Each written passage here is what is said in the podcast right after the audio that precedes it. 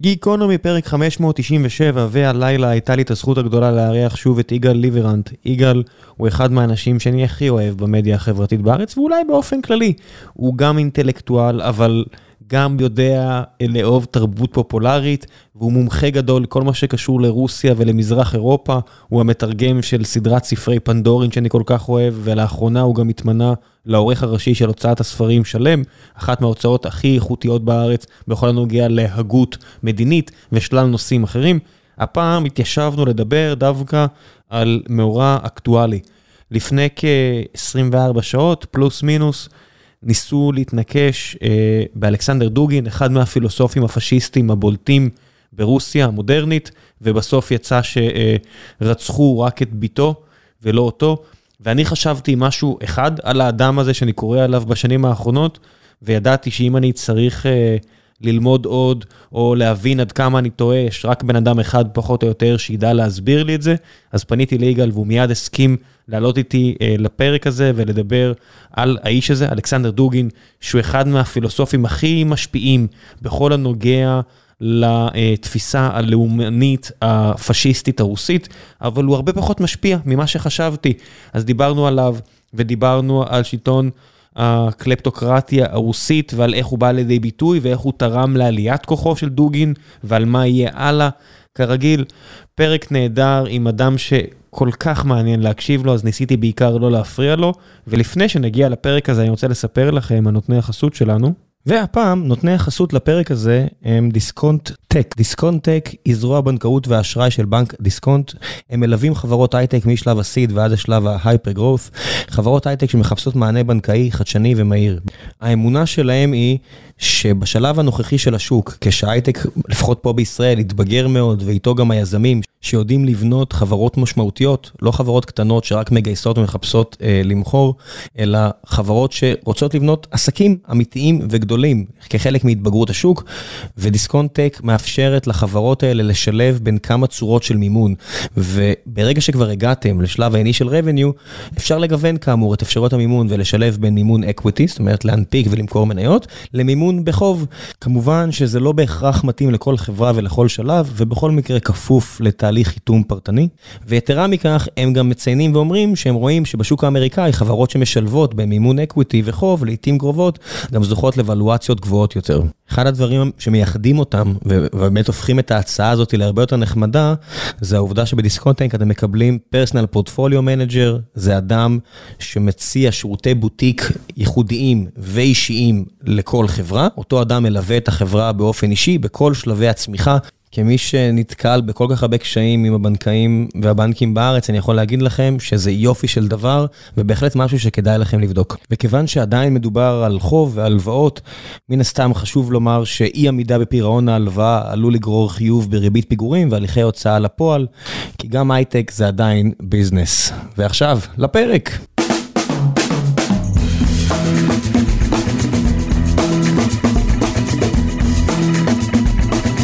גיקונומי פרק 597 והלילה יש לי את הזכות הגדולה לארח את האחד והיחיד יגאל ליברנט, מה העניינים? מה קורה? ברכות ומזל טוב על התפקיד החדש. אוי תודה תודה חלום שהתגשם. עכשיו אתה מפיץ רעיונות ליברליים וימין רעיוני וכלכלי לא רק אה, בפייסבוק אלא במסגרת אחת מההוצאות הכי נחשבות בארץ.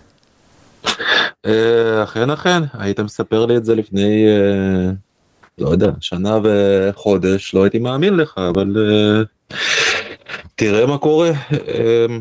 ההוצאה שהייתי הגרופי שלה ב-20 ומשהו שנים האחרונות והאיש שבראשה שהייתי הגרופי שלו מאז שפגשתי אותו אי שם בתחילת התואר הראשון שלי 2003 וואו איזה מספרים מפחידים פתאום הציע לי לפני שנה להחליף אותו בראש ההוצאה. כעורך ראשי אני מודה שלמי שלא כל כך אתה יודע, אני צרכן של אני קורא הרבה ספרים אבל אני פחות מסתכל על הצד הטכני מי הוציא כמה הוציא אתה יודע, עד שלא פגשתי אותך.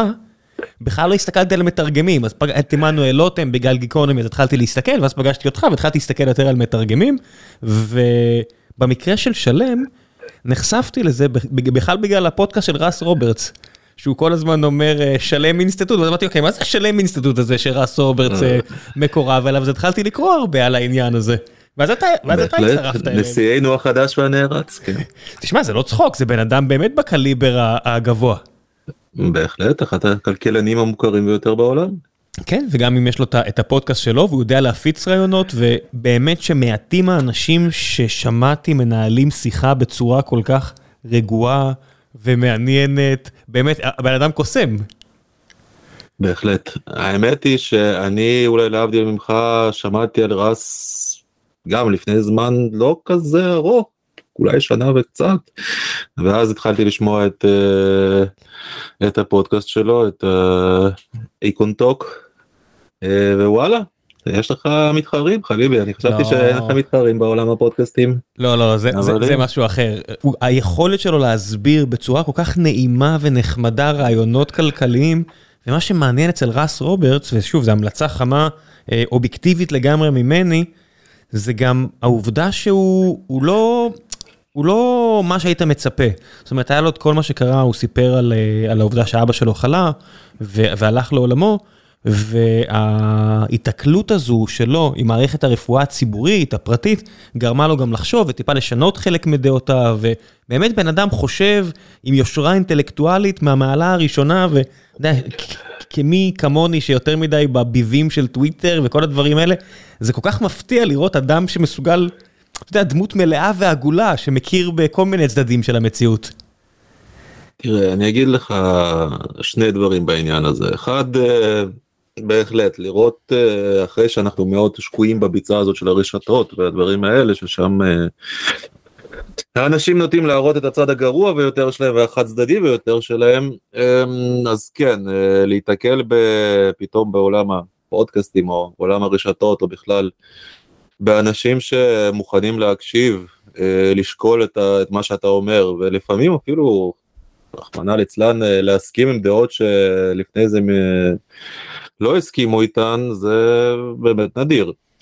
אבל אני רוצה, זאת אומרת, אתה התחלת את השיחה הזאת שאני מפיץ רעיונות ליברליים וימניים עכשיו אה, בתור ראש ההוצאה, אמ, יש איזשהו מיסקונספצ'ן לגבי שלם, כן? זאת אומרת, זה התחיל בהחלט בתור אה, think tank כזה, מכון מחקר עם נטייה שמרנית ימנית, אבל זה קרה לפני המון שנים, זה קרה בשנות התשעים. שעה שהם החליטו לפתוח מוסד אקדמי, זאת אומרת את אה, מרכז אקדמי שלם, אה, הם לקחו החלטה מושכלת, אני דווקא אז עבדתי שם בצוות ההקמה בזמנו, שזה יהיה מוסד ללא השתייכות פוליטית, הם לא רצו פוליטיקה באקדמיה, הם חשבו שהערבוב הזה הוא רעיון רע שמפריע לחיפוש אחר האמת, הקונספט האקדמי ההומניסטי הזה. ולכן אה, מרכז אקדמי שלם הוא ממש אה, לא אותה חממת אה, ימנים שמרנים שזכורה לאנשים משנות התשעים. תשמע, גם מה זה זכורה? אתה יודע, בסופו של דבר אנשים מאוד רוצים שהמציאות תהיה פשוטה. ואם אנחנו מדברים על הסכלש שהוא רשתות חברתיות, אז אתה יודע, תמיד שמישהו מקורב איכשהו לפורום קהלת או דברים כאלה, זה מיד פוסל את כל הדעות שלו, אתה יודע איך זה, אה, הוא מפורום קהלת, אז הוא בטח א', ב', ג', ד', ה', ו', ז', ח', ואם משהו לא מסתדר, אז אתה יודע, דיסוננס קוגניטיבי, ואני לא מוכן בכלל לנהל את השיחה הזאת. כי אתה יודע, נורא, אנשים רוצים שיהיה פשוט. בהחלט, אבל אני חושב ש... יש לגבי שלם איזושהי מיסקונספציה כזאת שבאמת אנשים שזוכרים את זה מפעם אז הם חושבים שזה מה שהם זוכרים אבל ברגע שזה הפך למוסד אקדמי אתה יכול אה, יש שם המון מרצים המון אנשי סגל המון אה, אה, אנשי אדמיניסטרציה שאחראים על כל הדברים שם. ואם אתה תבדוק את הדעות שלהם אה, יש שם מגוון באמת לא קטן יכול להיות שזה יש כאלה שחושבים שזה לרעה כן אבל אה, לדעתי מוסד אקדמי טוב זה מוסד אקדמי עם גיוון. מה גם אתה יודע שהמציאות בסופו של דבר משתנה בטח מציאות כלכלית ומדינית בצורה כזו שאתה עושה משהו יותר לכיוון אחד אתה תצטרך להשתנות בהתאם כי המבנה של, של בני אדם הוא כזה שאתה יודע, ייקחו, ינצלו ויקחו אה, מה שיכולים, ותצטרך להתאזן טיפה, אתה יודע, הדעות האישיות שלי תמיד משתנות בהתאם מציאות, כי מה לעשות, אנחנו נפגשים עם דברים שקורים, ואפילו על, על מה שהסיבה שבכלל אנחנו, שהצית דווקא את העובדה שאנחנו מדברים היום, ראיתי את התמונות האלה של, אה, אתה יודע, מישהי בגיל שהוא לא כזה רחוק ממני וממך, ועם אבא ששנינו יכולים להבין כמה זה אה, בסוף רגש אנושי, והאבא מסתכל על הבת שלו באוטו מתפוצץ, ואני אומר טוב, מגיע להם, מגיע לה ומגיע לו, ואני אומר, רגע, אבל האם הפשעים האלה זה באמת פשעים ש... ש... שה... שה... אתה יודע. העונש עליהם צריך להיות בלי משפט, ואתה יודע, נכנסתי כזה לסחרור בתוך הראש שלי של מה אני חושב בכלל על הדבר הזה, בלי בכלל ידיעה מי עשה את זה, כן? אתה יודע, מתוך ההבנה שאני בכלל, כי ישר בראש שלי כבר אמרתי, אה, בטח, אה, הנה האוקראינים הצליחו להחזיר להם קצת לנבלות, אבל אתה יודע, המציאות לא פשוטה. תשמע, כן, המציאות לא פשוטה, אני מאז ששמעתי על העניין הזה, שמעתי את זה אתמול אחרי חצות, מישהו שלח לי במסנג'ר את העניין הזה. אני כבר אה, הייתי, אתה יודע, בסדרות כבר וזה, כבר לא, מחוץ למעגל הרשתי. כן, אה, והסתכלתי על זה, וברגע שראיתי את התמונות ושמעתי וקראתי, אני חייב לומר שעם כל אה, סלידתי ארוכת השנים, והתיעוב שלי כלפי הדמויות, אה, לראות את התמונה שבה במביט המום באוטו הנשרף של ביתו, וביתו היא, לא יודע אם בגיל שלנו, היא בת 29, כלומר, כן, עשור. ילדה. כן, עשור, בסדר, מה זה, אני, אני זוכר מה זה להיות בן 29, זה לא כל כך הרבה שנים אחורה. אני זוכר מה זה להגיד, לחשוב, לדבר לפני שאני חושב, לא שאני הפסקתי עם זה עד היום, אבל זה לא כזה רחוק. אשריך, אני כבר לא זוכר מה זה להיות בן 29. זה יפה, אז אתה שברת על אה, חד הנעורי הזה, אני כבר... אה, לא, אני פשוט נשארתי מטומטם, נשארתי מטומטם, אבל אתה יודע, בדרך... לא, זה אני חולק איתך. לא, בדרך לפה, אה, כדי להכניס את עצמי למוד, שמרתי איזה פרק בפודקאסט אחר שנקרא Masters in Business של ברי רילולץ, והוא ראיין שם איזה בחור בשם ביל בראודר, שהשקיע דרך הסלמון בראדרס ודרך כל מיני גופים אחרים ברוסיה. מאז ההפרטה הגדולה. ו... 96. כן, מאז 96, והוא היה מהראשונים ראשונים ראשונים שהבינו עד כמה הסיפור הזה רקוב, ואם רקוב אז לפחות ננצל את זה כספית כ... כדרכם של אמריקאים רבים. והוא מספר שם על, על העומק של השחיתות וה... והעובדה שאפילו בין הגנבים אין כבוד, ואני שומע את זה, ואתה יודע, ואני רק בא לי לשבת על ספסל ולחבק איזה עץ. זה נשמע כל כך מפחיד ונורא. המלחמות הפנימיות בין. אתה יודע, אנחנו קוראים להם אוליגרכים, אבל זה, זה מאפיונרים.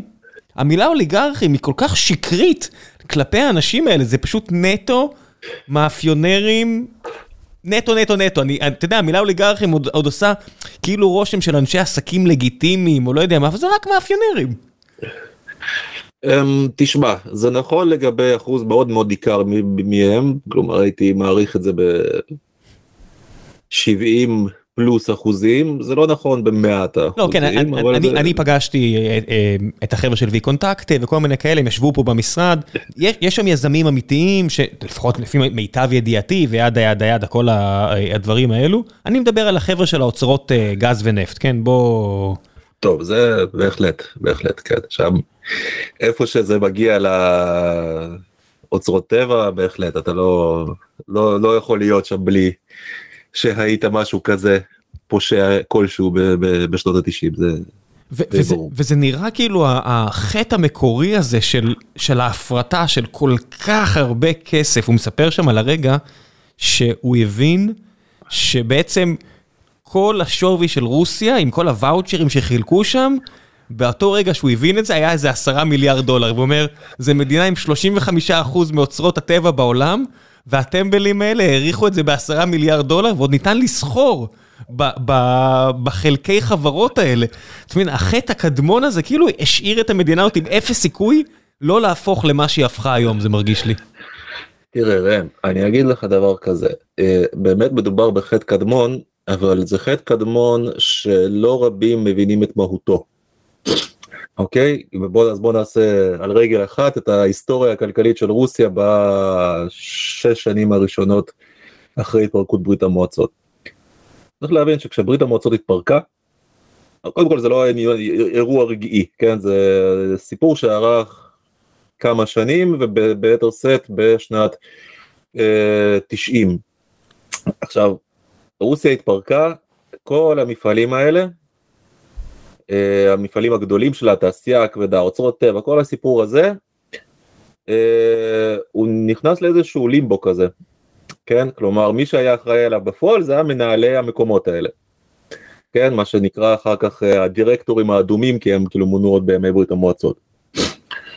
והאנשים האלה, הם לא היו הבעלים דה פקטו של המפעלים, כאילו דה יורה של המפעלים, הם היו בעלים דה פקטו.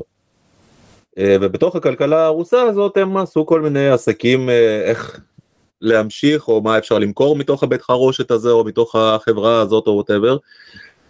והסיפור שם היה מסואב ונוראי ולא הכניס כסף למדינה ורק הוציא ממנה כסף, אוקיי? אז השאלה האם להפריט את זה או לא, לא עמדה בכלל, היה חייבים, היו חייבים להפריט את זה. אי אפשר היה אחרת. אמ, עכשיו הייתה השאלה איך, והאיך הזה הוא היווה בעיה במשך חמש שנים רצופות. עד שהגיעו הבחירות של 96, כשילצין מנסה להיבחר לכהונה שנייה, כן? ולפי כל התחזיות הוא אמור להפסיד. הוא אמור להפסיד לקומוניסטים, לזוגנו. שרצה להחזיר את uh, רוסיה למה שהייתה בסך הכל שבע שנים אחורה. סוג של. אמ, זה עוד פעם זאת שאלה מורכבת הוא לא בדיוק אמר שאני אחזיר את רוסיה למה שהיא הייתה הוא לא אמר אני אקים את ברית המועצות מחדש כל הוא, הוא נזהר מהדברים האלה. Uh, אבל זה מה שאמרו עליו אנשי ילצין כן זאת, זאת הייתה פרופוגנדה שזה אתם אוהבים לחיות בארץ חופשית עם אה, יחסי שוק וסופרמרקטים מלאים אז יוגנו ויחזיר אתכם בדיוק לדברים שאתם זוכרים משנות ה-80 המאוחרות עם התורים האינסופיים וכל הדברים האלה. אבל חזרה לעניין שלנו הכלכלי לילצין בעצם כן היו שתי שני מטות בחירות רשמי ובלתי רשמי. ומה שקרה במטה הבלתי רשמי כן שפתחו שם אמרו אנחנו זה מטה בעצם למימון הקמפיין. כי הוא נשיא כן הוא צריך לממן את הקמפיין שלו הוא לא טראמפ אין לו כסף משלו אין לו זה לא ארצות הברית שאתה מתקשר לכל מיני תורמים כאלה ואחרים ידועים ויש לך בסיסים כאלה ואחרים כאילו זה לא פוליטיקה מערבית כן זה פוליטיקה רוסית חדשה שלא יודעים מאיפה. זאת אומרת הוא עלה על הגל הזה של אה, ילטין בזמנו עלה על הגל הזה של אה, ניצחון הפוטש וכל הדברים האלה שם היה ברור שהוא היחיד שיכול לנהל את זה. פה הוא צריך פעם ראשונה להתמודד כמועמד ככל המועמדים. והכסף לא שהוא לעשות. צריך זה בדיוק בשביל המטרות הרגילות שאני חושב עליהן זאת אומרת טלוויזיה עיתונים אנשי שטח. ב, בדיוק בדיוק הצהרות כאלה ואחרות ולהזמין אומנים ולשלם להם שישירו וירקדו וכל הדברים כאילו כמו שאתה מה שאתה צריך לעשות בקמפיין רגיל רק תחשוב שזה רוסיה וזה ארץ ענקית. אה, ולהבטיח לעצמך תמיכה של מושלי מחוזות וכל זה שהם עצמאים לגמרי באותו זמן הם ממש צערים קטנים. בקיצור היה צריך מלא מלא מלא כסף מאיפה לוקחים את הכסף הזה. רגע ושאלה אחרונה יש... הבחירות הן כשרות בשלב הזה? הבחירות היו כשרות בכל שלב ושלב יש עוד פעם יש מיתוס שילצין אה, זייף קולות שם הוא לא זייף קולות אה, זה בהחלט בסופו של דבר התוצאה הייתה כשרה אבל הדרך לתוצאה הזאת זה סיפור נפרד ומפחיד כי מה שעשו כן אמריקאים שלחו קצת כסף קצת זה קצת זה קצת זה אבל זה הכל היה סכומים לא רציניים. הסכומים הרציניים היו בקופת המדינה וילצין בעצם מימן עצמו מקופת המדינה אבל מה שכן הם עשו את זה בדרך אה, אני מראה עכשיו עם הידיים ככה הכלכלה. מה הם עשו הם לקחו את האוליגרכים הגדולים שרק התחילו ובאותו זמן הם היו כאילו אנחנו אומרים גדולים אבל באותו זמן לעומת מה שהם נהיו הם היו ממש לא גדולים. כל החודרקובסקי ובריזובסקי וגוסינסקי וכל האנשים האלה שבגדול הם היו אה, סוג של בנקאים כאלה כן לכל אחד היה לו בנק משלו כזה. הם לקחו אותם אמרו להם אתם תתמכו בנו כן אתם תיתנו כסף לקמפיין ובתמורה לזה אנחנו ניתן לכם להשתתף במכרזים של פריבטיזציה כן של אה, הפרטה. אוקיי ובקמפיינים האלה של ההפרטה הוחלט מראש מי מקבל מה ותמורת איזה סכום. כלומר כל המכרזים האלה היו מכורים מראש והסכומים היו מגוחכים. כלומר אתה מקבל את החברת נפט הזאת תמורת אה, מאית מהשווי שלה ותמורת זה אתה מעביר כסף לקמפיין של הנשיא. אבל, ופה האבל הענקי, כן? גם את הכסף הזה לאוליגרכים האלה באותו זמן לא היה. כן? גם המאית של השווי. ולכן נתנו להם הלוואות מהבנק המרכזי. של רוסיה כלומר ילצין הוציא מכיס אחד שלו נתן ביד שמאל ליד ימין והכניס את זה לכיס הימין שלו. וכתוצאה מזה האוליגרכים קיבלו את החברות הענקיות האלה כן. הקמפיין קיבל כסף בצורה סוג של חוקית מאוד סוג של אני מראה פה במרכאות באוויר כאלה כפולות ומכופלות. אמ, ו, אה, וזאת בעצם ההפרטה הגדולה שמה לקחו את כל המפעלים האלה מהמנהלים האדומים הביאו אותם ל 20-30 אה, האנשים המרכזיים במדינה אה, ומאז אנחנו בעצם חיים ברוסיה מופרטת זה לא יאמן שזה אתה יודע זה היה דרך כל כך זאת אומרת אני חושב אפילו רציונלית היית יכול בתור ההנהגה שהייתה אז ב-96 אם אתה כבר במוד של בוא נגנוב סוסים. היית יכול פשוט לגנוב את הסוסים, לא להביא את הסוס ולשים אותו בעורבה של מישהו אחר בתמורה לזה שהוא יביא לך קצת, אה, לא יודע מה, קאש. תראה, עוד פעם, צריך לזכור שבאותו זמן התפיסה היא שאנחנו עוד רוצים ללכת לדמוקרטיה, כן? אנחנו רוצים להיות מדינה דמוקרטית, אנחנו רוצים להיות מדינה מערבית, אה, ויש משקיפים מארצות הברית, מאירופה, יש, אה, יש שם סיפור, אתה לא... הם ניסו לשמור על איזשהו, איזשהו חזות מכובדת לעניין הזה, כן? ולכן כל הסיפור הזה שאנחנו לא סתם נדפיס כסף במכונה וניתן את הכסף הזה כי זה ייצור אינפלציה ואנחנו לא סתם נשלוף דבר, כסף מהבנק המרכזי וזה כי זה שחיתות אה, לחלוטין כזאת אנחנו גם עושים פה הפרטה וגם כמו אנשים מתורבתים אה, מקבלים אה, תרומות מתורמים גדולים. תרומות okay? אוקיי? חוקיות וכתובות ובזמן הזה שנתיים לאחר מכן ילצין נבחר הבורסה עפה לשמיים מאות אחוזים של עליות. עד עד להתרסקות הגדולה של 98, פלוס מינוס, אם אני זוכר נכון את המספרים, ומה שמביא אותי לנושא של היום, מתי פחות או יותר האידיאולוגיה חוזרת? הרי בשנים האלו היה נראה שהאידיאולוגיה הלאומנית הרוסית די דעכה, מהרבה בחינות, זאת אומרת, היה אפילו קצת... אה, עליות של אה, רעיונות ליברליים, ואולי להט"בים פה ושם. מתי זה יתהפך? תראה, זה הסיפור הכי מעניין. כלומר, אני חושב שזה דווקא, התיאור שלך הוא חצי נכון חצי לא נכון מכיוון שזה הזמן של בעירה אידיאולוגית חסרת תקדים בברית המועצות המאוחרת האידיאולוגיה זה הייתה מילה מצחיקה. אי אפשר היה לדבר על אידיאולוגיה סובייטית זה כבר כולם uh, גיחכו על זה. Um, ולעומת זאת כל שאר האידיאולוגיות לא היו מורשות להרים ראש כי אז היו חוטפים ונכנסים לכלא. אלא אם כן זה כאילו אתה יודע בצנעת דירתך הפרטית שאתה יכול להיות מונרכיסט בארבע כתלים של הדירה שלך בסדר אין בעיה. כל עוד אתה לא יוצא עם שלטים לרחוב. אמ, דווקא בסוף ברית המועצות פתאום התחילו לפרוח המון אידיאולוגיות ביניהן גם כל מיני סוגים של אידיאולוגיות ימין לאומניות ולא לאומניות. אה, חברנו אה, אלכסנדר גלביץ' דוגין אה, אני אעשה איזושהי הערה ביוגרפית צרה נולד ב-62 לאבא ששירת באותו זמן בביון הצבאי המרכזי הגרו. היה כזה dropout מאוניברסיטה מין בחור בוהמיאני מוסקבאי שמחפש את עצמו ושונא כמובן את ההוויה הסובייטית המאוחרת הזאת. אי שם בסוף שנות ה-70, 70, 80 הוא מצטרף ל... אתה איתי? כן כן כן אני פשוט לא קוטע כן, אותך. כן, כן. אתה רואה אני עובד על עצמי. אני שומע רס ולומד.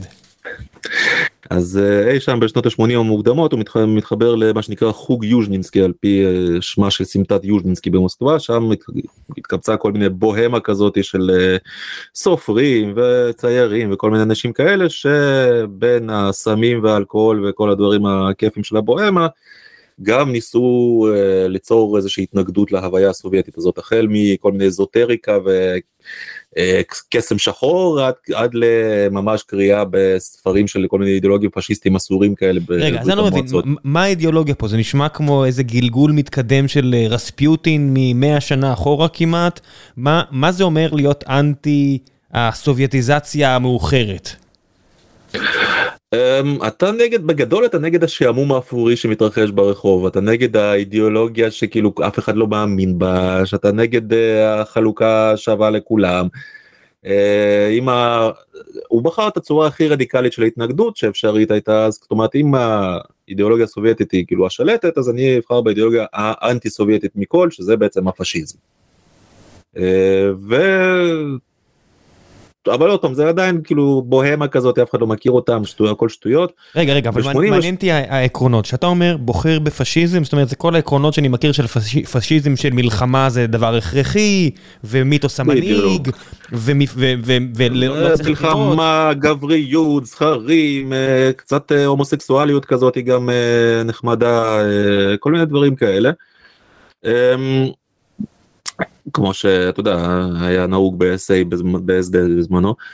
אמ, אבל אז באמת ברית המועצות מתחילה לגבוה ואפשר להביע את הדברים שלך בחופשיות והדבר הארגון הראשון שאלכסנדר דוגל מצטרף אליו זה חזית הזיכרון אוקיי ארגון שנקרא חזית עממית זיכרון פאנית שזה בעצם הארגון הלאומני הרוסי הראשון. אנטישמי מאוד כל הדברים האלה שבדיעבד כמובן הסתבר שפעל בחסות הקג"ב. אמ, אבל גם משם מעיפים אותו כי המנהיג של פאמט לא אוהב את דוגין בגלל שהוא חושב שבחור הזה נבון מדי ושאפתן מדי. אז משם הוא עף אה, ואז ברית המועצות קורסת. ובשנות התשעים המוקדמות דוגין יחד עם סופר אה, שהיה גולה אבל חזר לרוסיה אדוארד ליבונוב גם כן היה בחור בוהמיאני כזה מאוד. אה, אדוארד ליבונוב הם מקימים את מה שנקרא המפלגה הנציונל בולשיביקית של רוסיה. עכשיו שים לב לשם הזה נציונל בולשיביקית. זה נשמע הכי אוקסומי, אוקסומירון שיש במדינה שבה הניצחון על הנאצים זה פחות או יותר הדבר, זאת אומרת, הכל מסביב לניצחון ההירואי הזה, הפסלים, הרטוריקה, הזיכרון, כל ההוויה, כל ההצדקה לזה שרוסיה הצילה את העולם וכל, ה, אתה יודע, המיתוס הזה, אה, לא משנה שאתה יודע, אם נלחמו שם מולדובנים או אוקראינים או לא משנה, זה הרוסים, הרוסים, הרוסים. מה זה אומר להיות נציונל משהו ברוסיה שהיא כזו? אז זה נורא אופייני לדוגין, כי שוב, גם פה הוא לא המציא כלום. הדברים האלה היו גם בגרמניה, בסוף שנות ה-20 בתחילת שנות ה-30 הייתה מפלגה נציונל בולשיביקית שמנהיגה היה ארס ניקיש והיה לה גם את העתיק רוסי שהמנהיג שלו היה אם אני לא טועה ניקולאי אוסטריאלוב. כלומר הם שילבו את הרעיונות של נציונל סוציאליזם עם רעיונות של בולשביזם. הבולשביזם היה טוב בעיניהם רק היה חסר לו המרכיב הלאומי לאומני זאת אומרת, ונצ... הוא, לא היה, הוא לא היה בטים טרוצקי. כשטרוצקי אמר בוא נייצא את המהפכה, בוא נעשה ככה ופה ושם, אה, דוגין והמשנה שלו אומרים סתום את הפה, מתרכזים פנימה. פנימה ואם יוצאים החוצה זה רק עם טנקים, פחות עם רעיונות אולי. משהו כזה אבל למרות שגם טרוצקי לא היה נגד לצאת החוצה עם אה, בזמנו זה היה יותר סוסים וחרבות אבל אה, ומעילי אור ורכבות כן אבל לא אינטרנציונליזם אלא באמת נציונליזם. אה, אבל מה רע בשבילם למה לא נציונל סוציאליסטי להיות אם כבר. כי נציונל סוציאליסט מבחינתם הייתה לו בעיה הוא לא היה סוציאליסטי מספיק. אוקיי?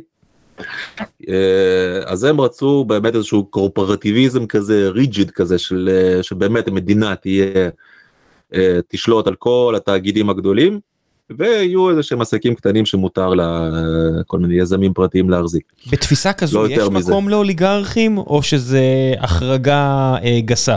זאת אומרת שזה סתם... לא, לא, זו, אה, זה שנאה ותיעוב כלפי אוליגרכים וזה עוד לפני שהאוליגרכים האלה נהיו באמת גדולים.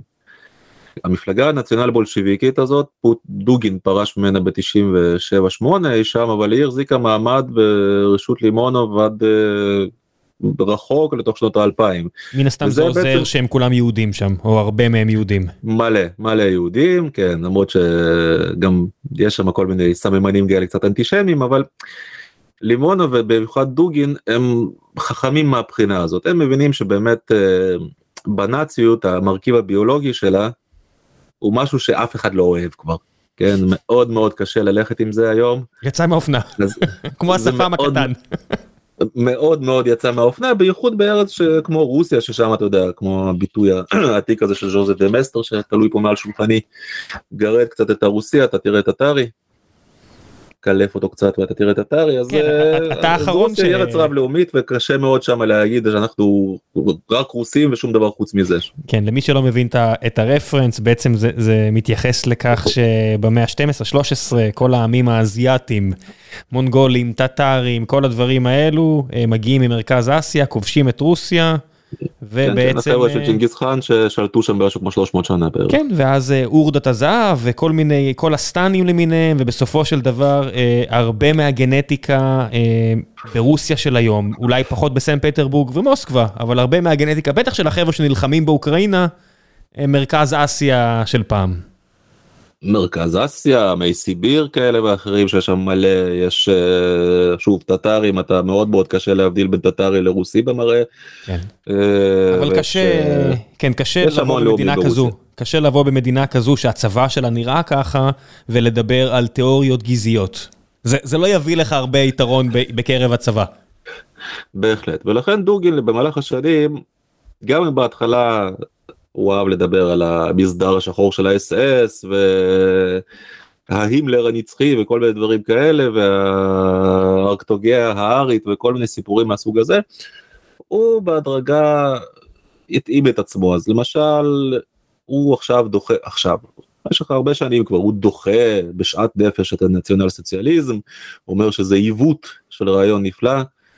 אה, וגם הפשיזם האיטלקי זה עיוות של רעיון נפלא ומה שהוא בעצם אה, מרפרר אליו בכל המסורת הזאת זה חבר'ה שנקראים בהיסטוריה של רעיונות קונסרבטיב רבולושן המהפכנים הקונסרבטיביים השמרניים.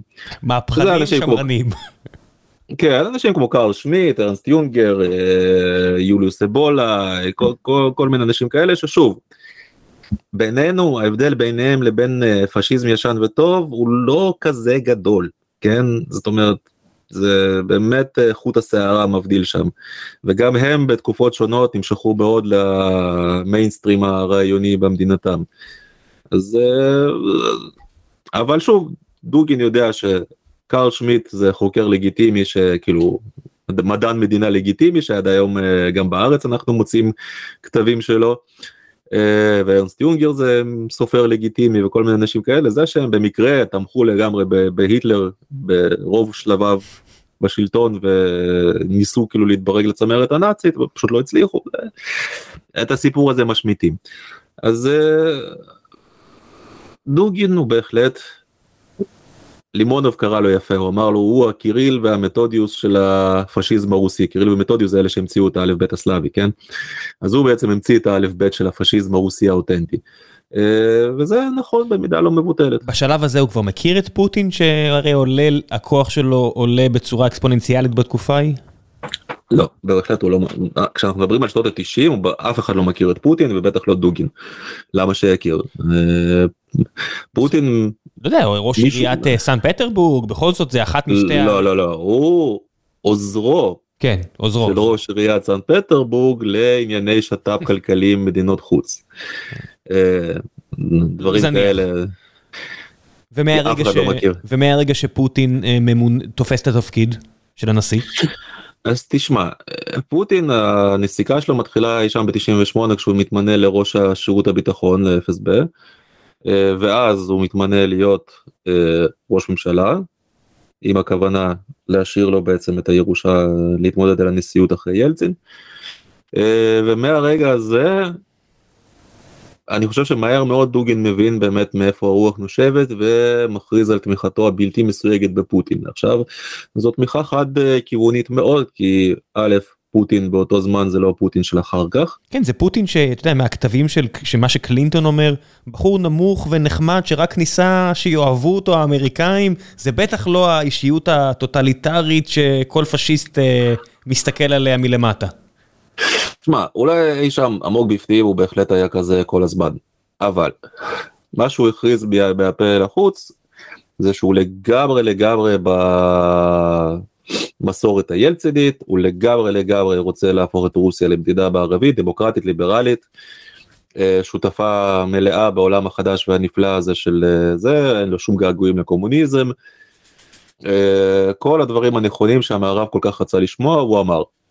כן, בואו לא נשכח שהראשון שהתקשר אה, להביע תנחומיו לבוש אחרי 9-11 היה פוטין, הציע לו להקים בבסיס שם ברוסיה כדי משם לתקוף באפגניסטן, ויתר לבוש על בסיס רוסי בקובה, כל, היו המון המון המון מחוות של פוטין למערב.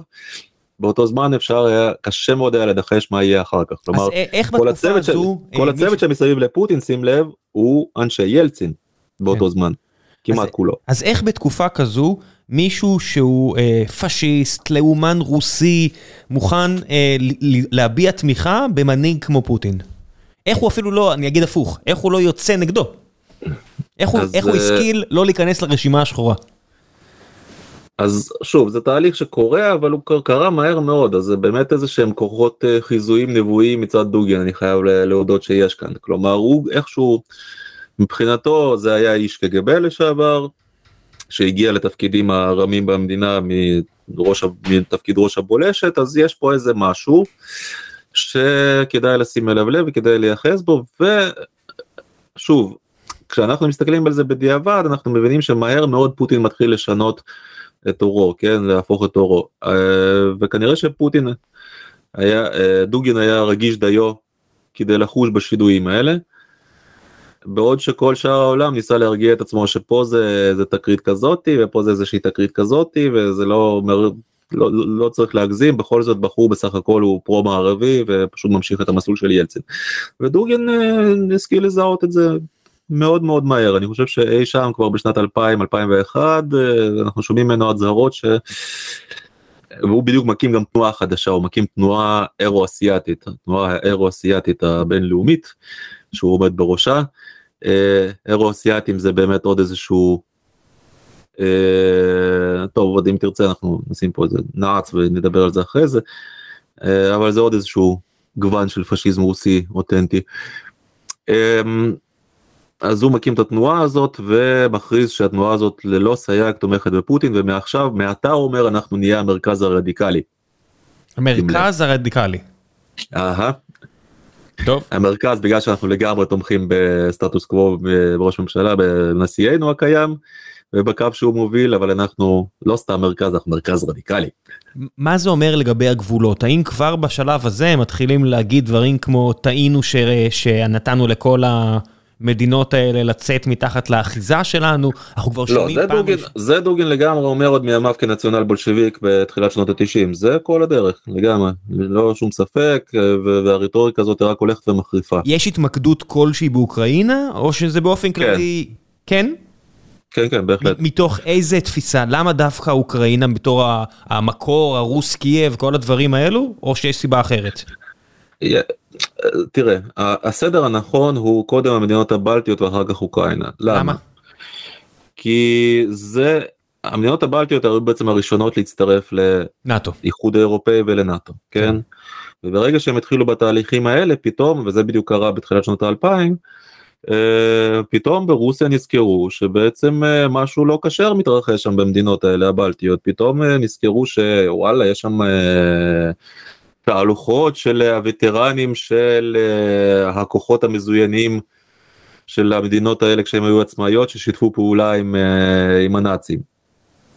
אז רגע, הווטרנים רגע, האלה עד עכשיו עושים תהלוכות. אני, אני מכיר uh, סבא של חבר מאוד טוב, לטבי, שהוא היה הולך בכל המצעדים האלה, אבל הוא היה וטרן של הצבא האדום, הוא היה גאה בזה כל חייו. מה זה אומר לטבים או לא יודע מה שמיוצגים על ידי נאצים, מה, מה זה אומר? קודם כל זה שהיה שיתוף פעולה בין, כוח, בין אה, כוחות מיליציה לטבי בסטוני וליטאי לבין הנאצים אין על זה שום עוררין. אבל uh, הם בעצמם אני לא יודע כמה נאצים הם היו בעצמם כלומר עוד פעם יש לנו השפדה המונית של יהודים במקומות האלה כן בתחילת המלחמה אה, פלוס הרבה מאוד לוחמים בצבא האדום מהמדינות האלו, בכל הקרבות הגדולים. יש, אה, כמו שהיה מולדובנים ורומנים, היה גם אה, ליטא, לטביה. יש, יש, אבל הרבה פחות. אתה צריך לזכור שהמדינות האלה צורפו לשם שנה לפני זה, כן? Mm. זאת אומרת, הם נכבשו שנה לפני זה, לפני תחילת המלחמה. כן, בשנת כן. 40 בעצם הם צורפו לברית המועצות כנגד רצונם. ככה שלא היו המון לטבים, אסטונים וליטאים בצבא האדום. אנשים שבצבא האדום וחיו אחרי זה בלטביה ובליטא ובאסטוניה זה אנשים שבאו לשם אחרי המלחמה. Hmm.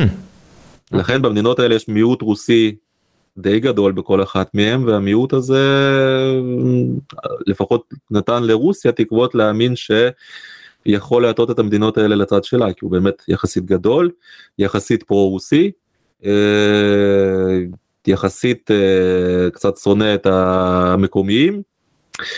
אז בתחילת שנות האלפיים הרוסים נזכרו פתאום שכל הסיפור הזה של התהלוכות וטרנים וזה וזה וזה והזיכרון של העצמאות שלהם זה בעצם יש לזה הקשרים נאצים.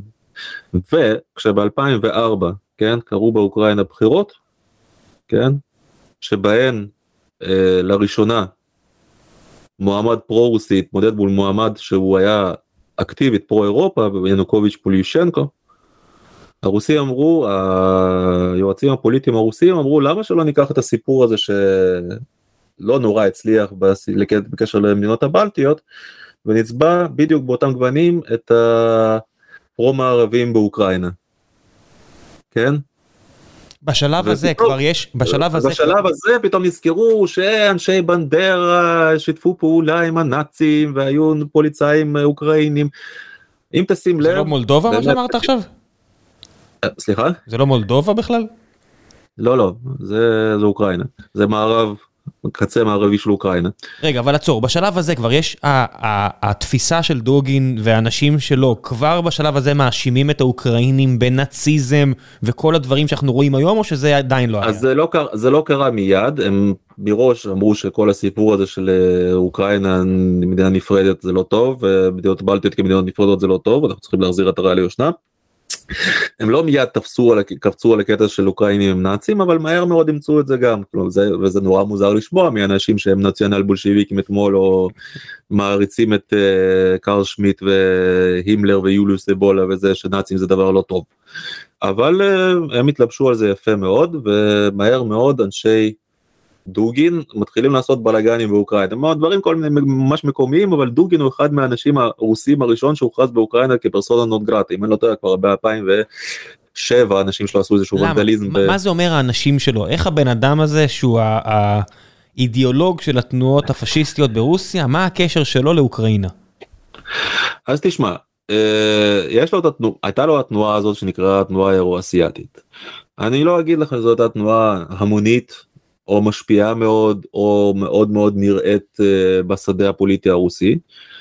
Um, אבל רוסיה זה מדינה גדולה והעולם הרוסי כזה שדובר רוסית הוא עולם יחסית גדול ובהרבה מקומות נמצאו לו כל מיני מעריצים שהכריזו אנחנו אירו-אסיאתים ולבשו את הסמלים של התנועה הזאת. Uh, וכשהם עשו מעשי ונדליזם אמרו שאנחנו עושים את זה מטעמים uh, אירו-אסיאתים ודוגינים ודוגין בהחלט בהחלט איפה שהוא ראה אפשרות uh, שתעיד על השפעתו, הוא בהחלט ניצל אותה והזדהה עם זה. ככה שכשחבר'ה שאמרו שאנחנו אירוע אסיאתים והם בעצם היו אוקראינים או חלק, חלק הגיעו מרוסיה לאוקראינה באותו זמן התנועה הייתה די חופשית. אה, עשו שם איזה בלאגן ב... יש הר הוברלה ששם נמצא הסמל האוקראיני הלאומי הקלשון הזה הפסל של הקלשון אז הם עשו שם איזשהו מעשה ונדליזם אמרו אנחנו מסרסים את הלאומיות האוקראינית. וכתוצאה מזה השלטונות האוקראינים של אז שאגב זה היה ינוקוביץ' אם אני לא באותו זמן אה, אסרו לפוטין אה, לדוגין כניסה לאוקראינה הכריזו עליו כפרסונה נון גרטה אמרו שהוא שונא אוקראינה וזה. וככל שנקף הזמן דוגין החריף מאוד את הרטוריקה שלו כנגד האוקראינה ולאומיות אוקראינית וה... והמערב בכללותו למרות שכבר אפשר היה לחשוב כבר לאן כן כי הוא כבר בתחילת שנות האלפיים אמר שהמערב זה האויב הגדול זה השטן זה התרבות ההפך ממה שהתרבות צריכה להיות. אה, הוא מקבל במה בשלב הזה זאת אומרת בכל הטוק שואוז הרוסיים האלה של הארבע שעות כן. של אנשים מדברים שם וכל אלה הוא כבר נהיה הוא כבר נהיה talking head מוכר. הוא בהחלט talking head מוכר כבר בשנות ה-90 אבל בהחלט בשנות ה-2000 מהבחינה הזאת של הזיהוי התקשורתי קרנו זורחת ממש. אה, באותו זמן בדיוק אני התחלתי לשים אליו לב, אה, כי הוא הופיע איפה שאתה לא רוצה רק. עכשיו הוא בן אדם שהוא חלק לשון, הוא בן אדם, אה, אני לא אגיד לך משכיל מאוד, אבל הוא בהחלט יודע להעמיד פנים של אדם מאוד משכיל. הוא עושה טעויות גסות? זאת אומרת שאתה שומע אותו מדבר או קורא אותו, זאת אומרת יש הרבה מאוד אידיאולוגים באתי להגיד בש, בשני, בשתי שק, בשני שקלים, אבל זה לא... זה, זה, זה מעליב, אבל אתה יודע, יש כל מיני אינטלקטואלים כאלה ואחרים בעולם, משני הצדדים, שתוך שנייה מוצא את החורים. זה כזה או שזה מעל?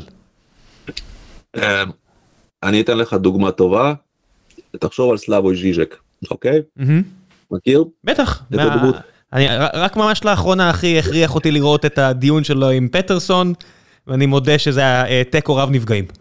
עכשיו, סלאבוי ז'יז'ק, להבדיל אלפי הבדלות מדוגין, הוא פילוסוף די רציני, הוא באמת פילוסוף, הוא באמת פילוסוף די רציני שיודע המון, קרא המון, אבל הצורה שבה הוא מפשט את הפילוסופיה המורכבת מאוד לדברים שהליימן יכולים לשמוע אותם ולהזדהות איתם, זאת מאוד תכונה דוגינית. דוגין יודע לקחת איזשהו ספר שהוא אפילו לא בהכרח קרא אותו, אלא שהוא קרא איזשהו תקציר שלו ולדבר עליו כאילו א' הוא כן קרא אותו, ב' הבין אותו לעומק וג' מסביר לך שאתה בחיים לא תקרא אותו, מסביר לך ככה שאתה מבין בעצם שאתה גם קראת אותו ואתה יודע את מה שהספר הזה מה, מדבר משתמש עליו. ברעיונות של היידיגר וכאלה כדי להראות למה הוא בהחלט, הוא צודק? יכול לדבר שנים, שעות על היידגר, אני 99% ביטחון שהוא לא קרא אפילו ספר אחד של היידגר.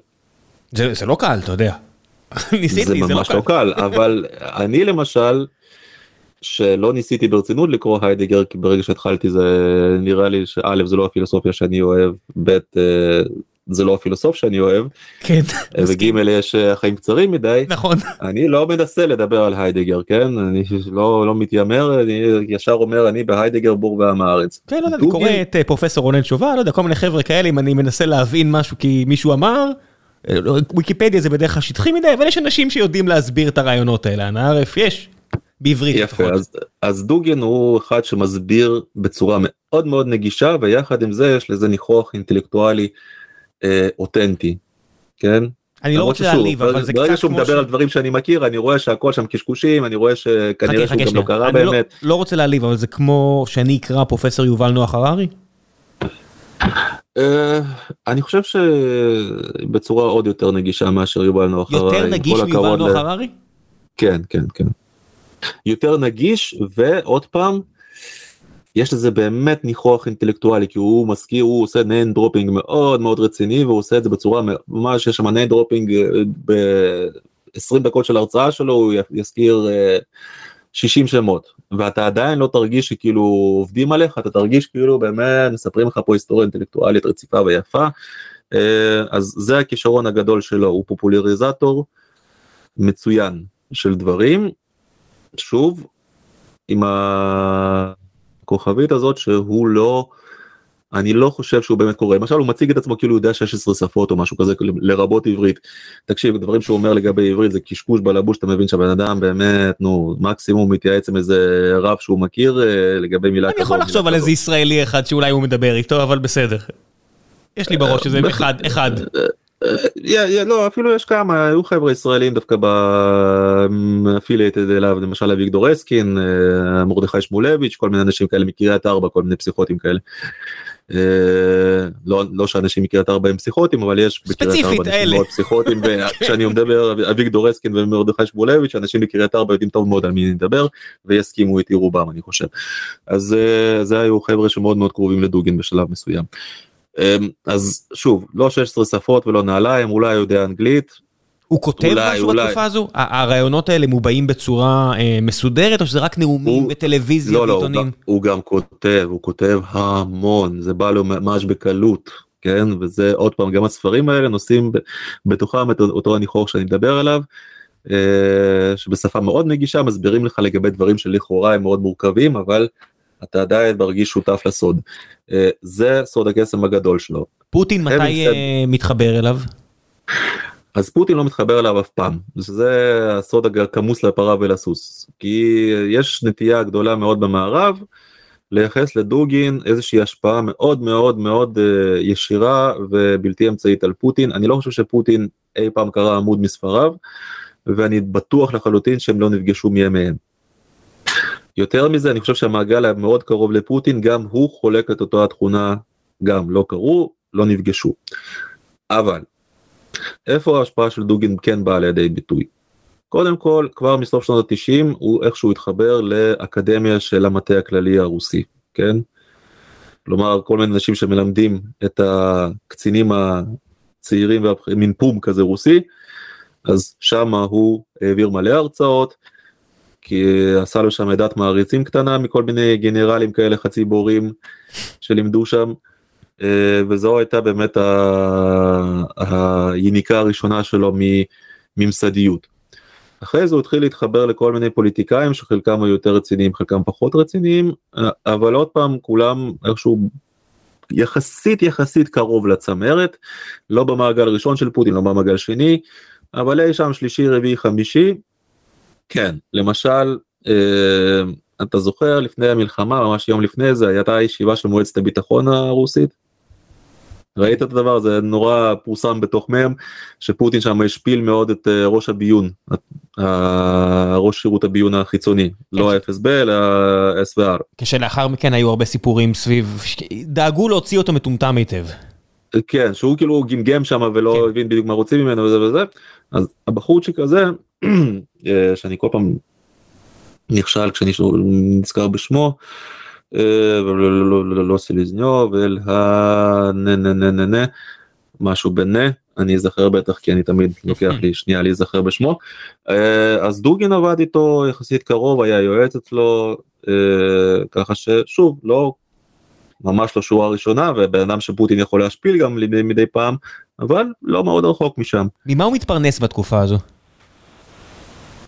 זאת שאלה יפה אני מניח שהוא התפרנס ממכירת ספרים מכל מיני כנסים מכל מיני דברים אי שם בתחילת העשור של 2011-2012 משהו כזה הוא התמנה לראש מכון מחקרים שמרניים בפקולטה לסוציולוגיה באוניברסיטת מוסקבה שזה מין תפקיד בכיר יחסית והוא הצליח כמה שנים אה, להיות באקדמיה הרוסית עד שפיטרו אותו. למה? ושוב. אה, דמות אה, שערורייתית מדי. מה? מה? מה זה אומר? אה, לא, תשמע, זה שהוא התמנה זה כבר הייתה שערורייה אבל uh, ברגע שהוא התמנה הוא לא התמתן. הוא נשאר כמו שהוא ביטויים שלו נשארו כמו שהם וכשהיו מהומות באודסה ב2014 אז הוא אמר שהאנשים האלה שהתפרעו שם היה שם מין אה, אני לא יודע אם אתה מכיר זוכר את הסיפור הזה אבל באודסה כשהייתה המהפכה הזאת שבה ינוקוביץ' עף אז הפרו-רוסים אה, התנגחו שם עם אה, פרו-אוקראינים ובסופו של דבר ההמון הפרו-רוסי חלקו נדחף לבניין מסוים ושם התחילה שריפה נשרפו שם כמה אנשים. אז הרוסים אמרו שזה הלאומנים האוקראינים שרפו תומכי רוסיה בעודם בחיים, כן, למרות שזה כנראה הייתה תאונה. דוגין שאמר על זה אמר האנשים האלה כמו שאלה שהתפרעו שם באודסה אני אומר לכם בתור פרופסור צריך להרוג להרוג להרוג ולהרוג אותם. שהאוקראינים גם אחרי זה עיוותו את זה שהוא אמר את כל האוקראינים צריך להרוג להרוג להרוג זה משפט אני חושב שהוא יכול להגיד עכשיו אבל עוד לא ב-2014 אבל בהחלט אה, הוא לא נבוך בביטויים כאלה ופשוט בסופו של דבר הוא פוטר ואנחנו רואים שלא הייתה לא היה לו קשר ממש ממש ישיר לפוטין כי אחרת כמובן שלא היו שום פיטורים.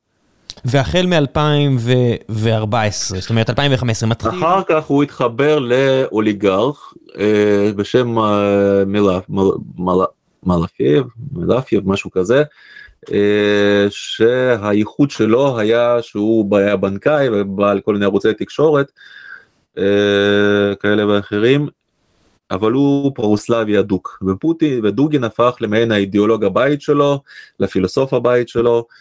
אה, הוא הקים בשבילו ערוץ טלוויזיה בשם צרגרד TV שצרגרד זה השם הרוסי העתיק של קונסטנטינופול העיר שהרוסים כמהים לה מדורי דורות. אז הוא נהיה העורך הראשי של ערוץ טלוויזיה שלו בקיצור מאז הוא מחובר ממש לאוליגרך הזה האוליגרך הזה אנחנו מכירים אותו בגלל שהוא אחד מהאנשים שמאוד מאוד uh, מעורבים בלחימה בדונבאס עוד מ-2014. אני לא מבין מה זה, מה? זה, מה זה, וורלורדס, מה זה הדבר הזה, מה, זה אומר אוליגרך מעורב בלחימה בדונבאס? הוא, מה, הוא מממן את, הכוחות הלאומנים הרוסיים, הפרו-רוסיים שיש שם, כי, כי מה, כי הוא אידיאולוג שטעון ברעיונות של דוגין? אה, גם וגם זו דרך טובה למצוא חן בידי אה, הממסד הרוסי שאתה לא יכול להיות אוליגרך מוצלח ברוסיה בלי שיש לך חיבור ישיר אה, אל הטיט המדיני. אבל למה הממשל אז- הרוסי, זאת אומרת הממשל הרוסי מה, כדי להיראות נקי יותר בתקופה הזו, הוא סומך על האוליגרכים שיממנו את הווגנרים של העולם שיעשו צרות? בדיוק, בדיוק הבנתי. ככה זה עובד. אוקיי. בדיוק, הממשל הרוסי לא מעורב ישירות, יש אה, בחור בשם קונסטנטין מלאפייב שהוא מכ- נותן מכספו ומהונו לחבר'ה הכורים מהדונבאס שנלחמים על עצמאותם ועל חירותם נגד הלאומנים האוקראינים. זה ש...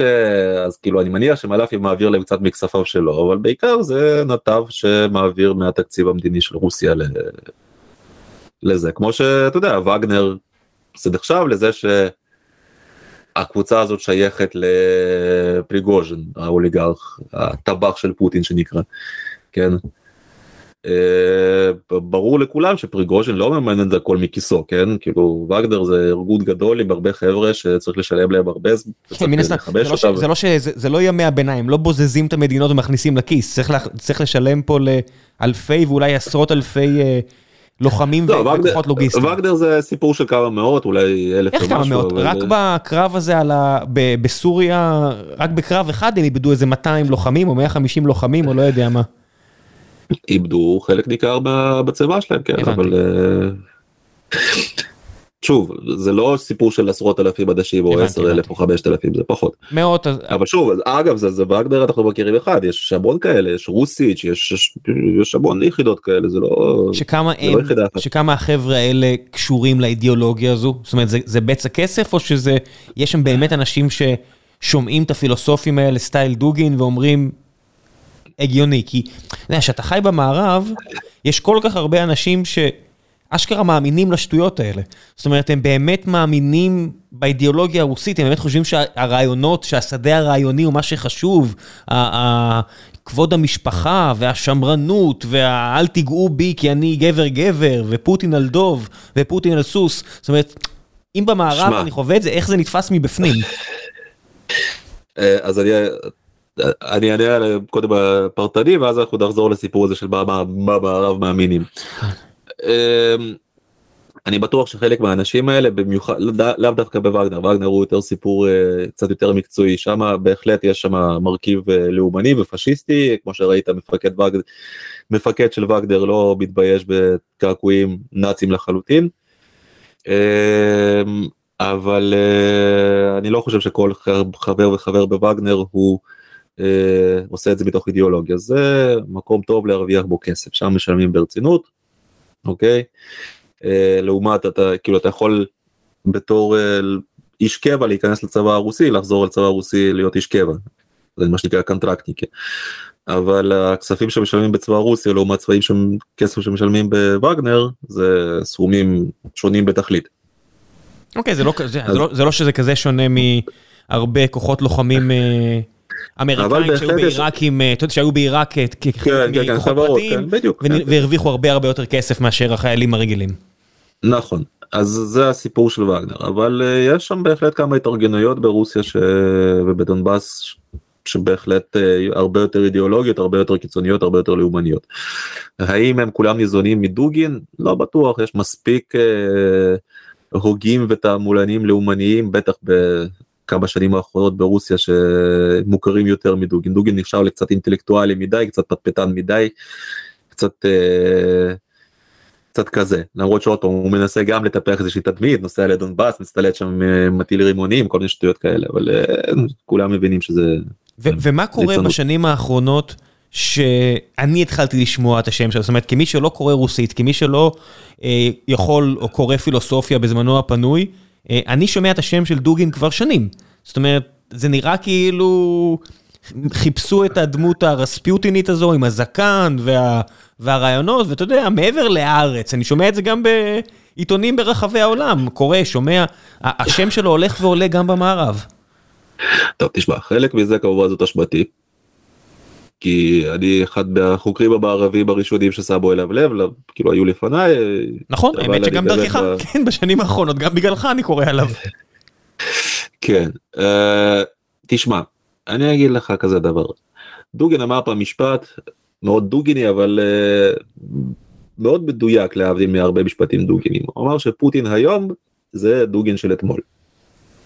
כלומר מה שאני הטפתי לו לפני עשור פוטין מיישם היום.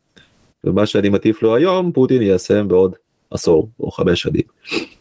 כלומר הוא, הרעיונות שלו זה מין תחשוב על אדוות במים כן זאת אומרת הוא נמצא במרכז הוא אבן קטנה יחסית אבל שמטילה אדוות ואי שם באדוות הרחבות יותר במעגלים הרחובים יותר זה מגיע גם לאנשים שמאוד קרובים לפוטין במיוחד אם הם חלקו חלק מהרעיונות האלה מראש כן? איך זה אבל לא מבין איך זה קרה אם אם אין לו קשר למעגל הראשון או השני ואולי אפילו השלישי של פוטין אם הוא אינטלקטואל אה, אתה יודע אינטלקטואלי מדי אם הוא נזרק אפילו מהמוסד באקדמיה איך האדם הזה מצליח אה, להגיע למעמד הזה? איך הוא מצליח להשפיע על הכיוון שהמדינה הולכת? איך הוא משפיע על כל כך הרבה אנשים.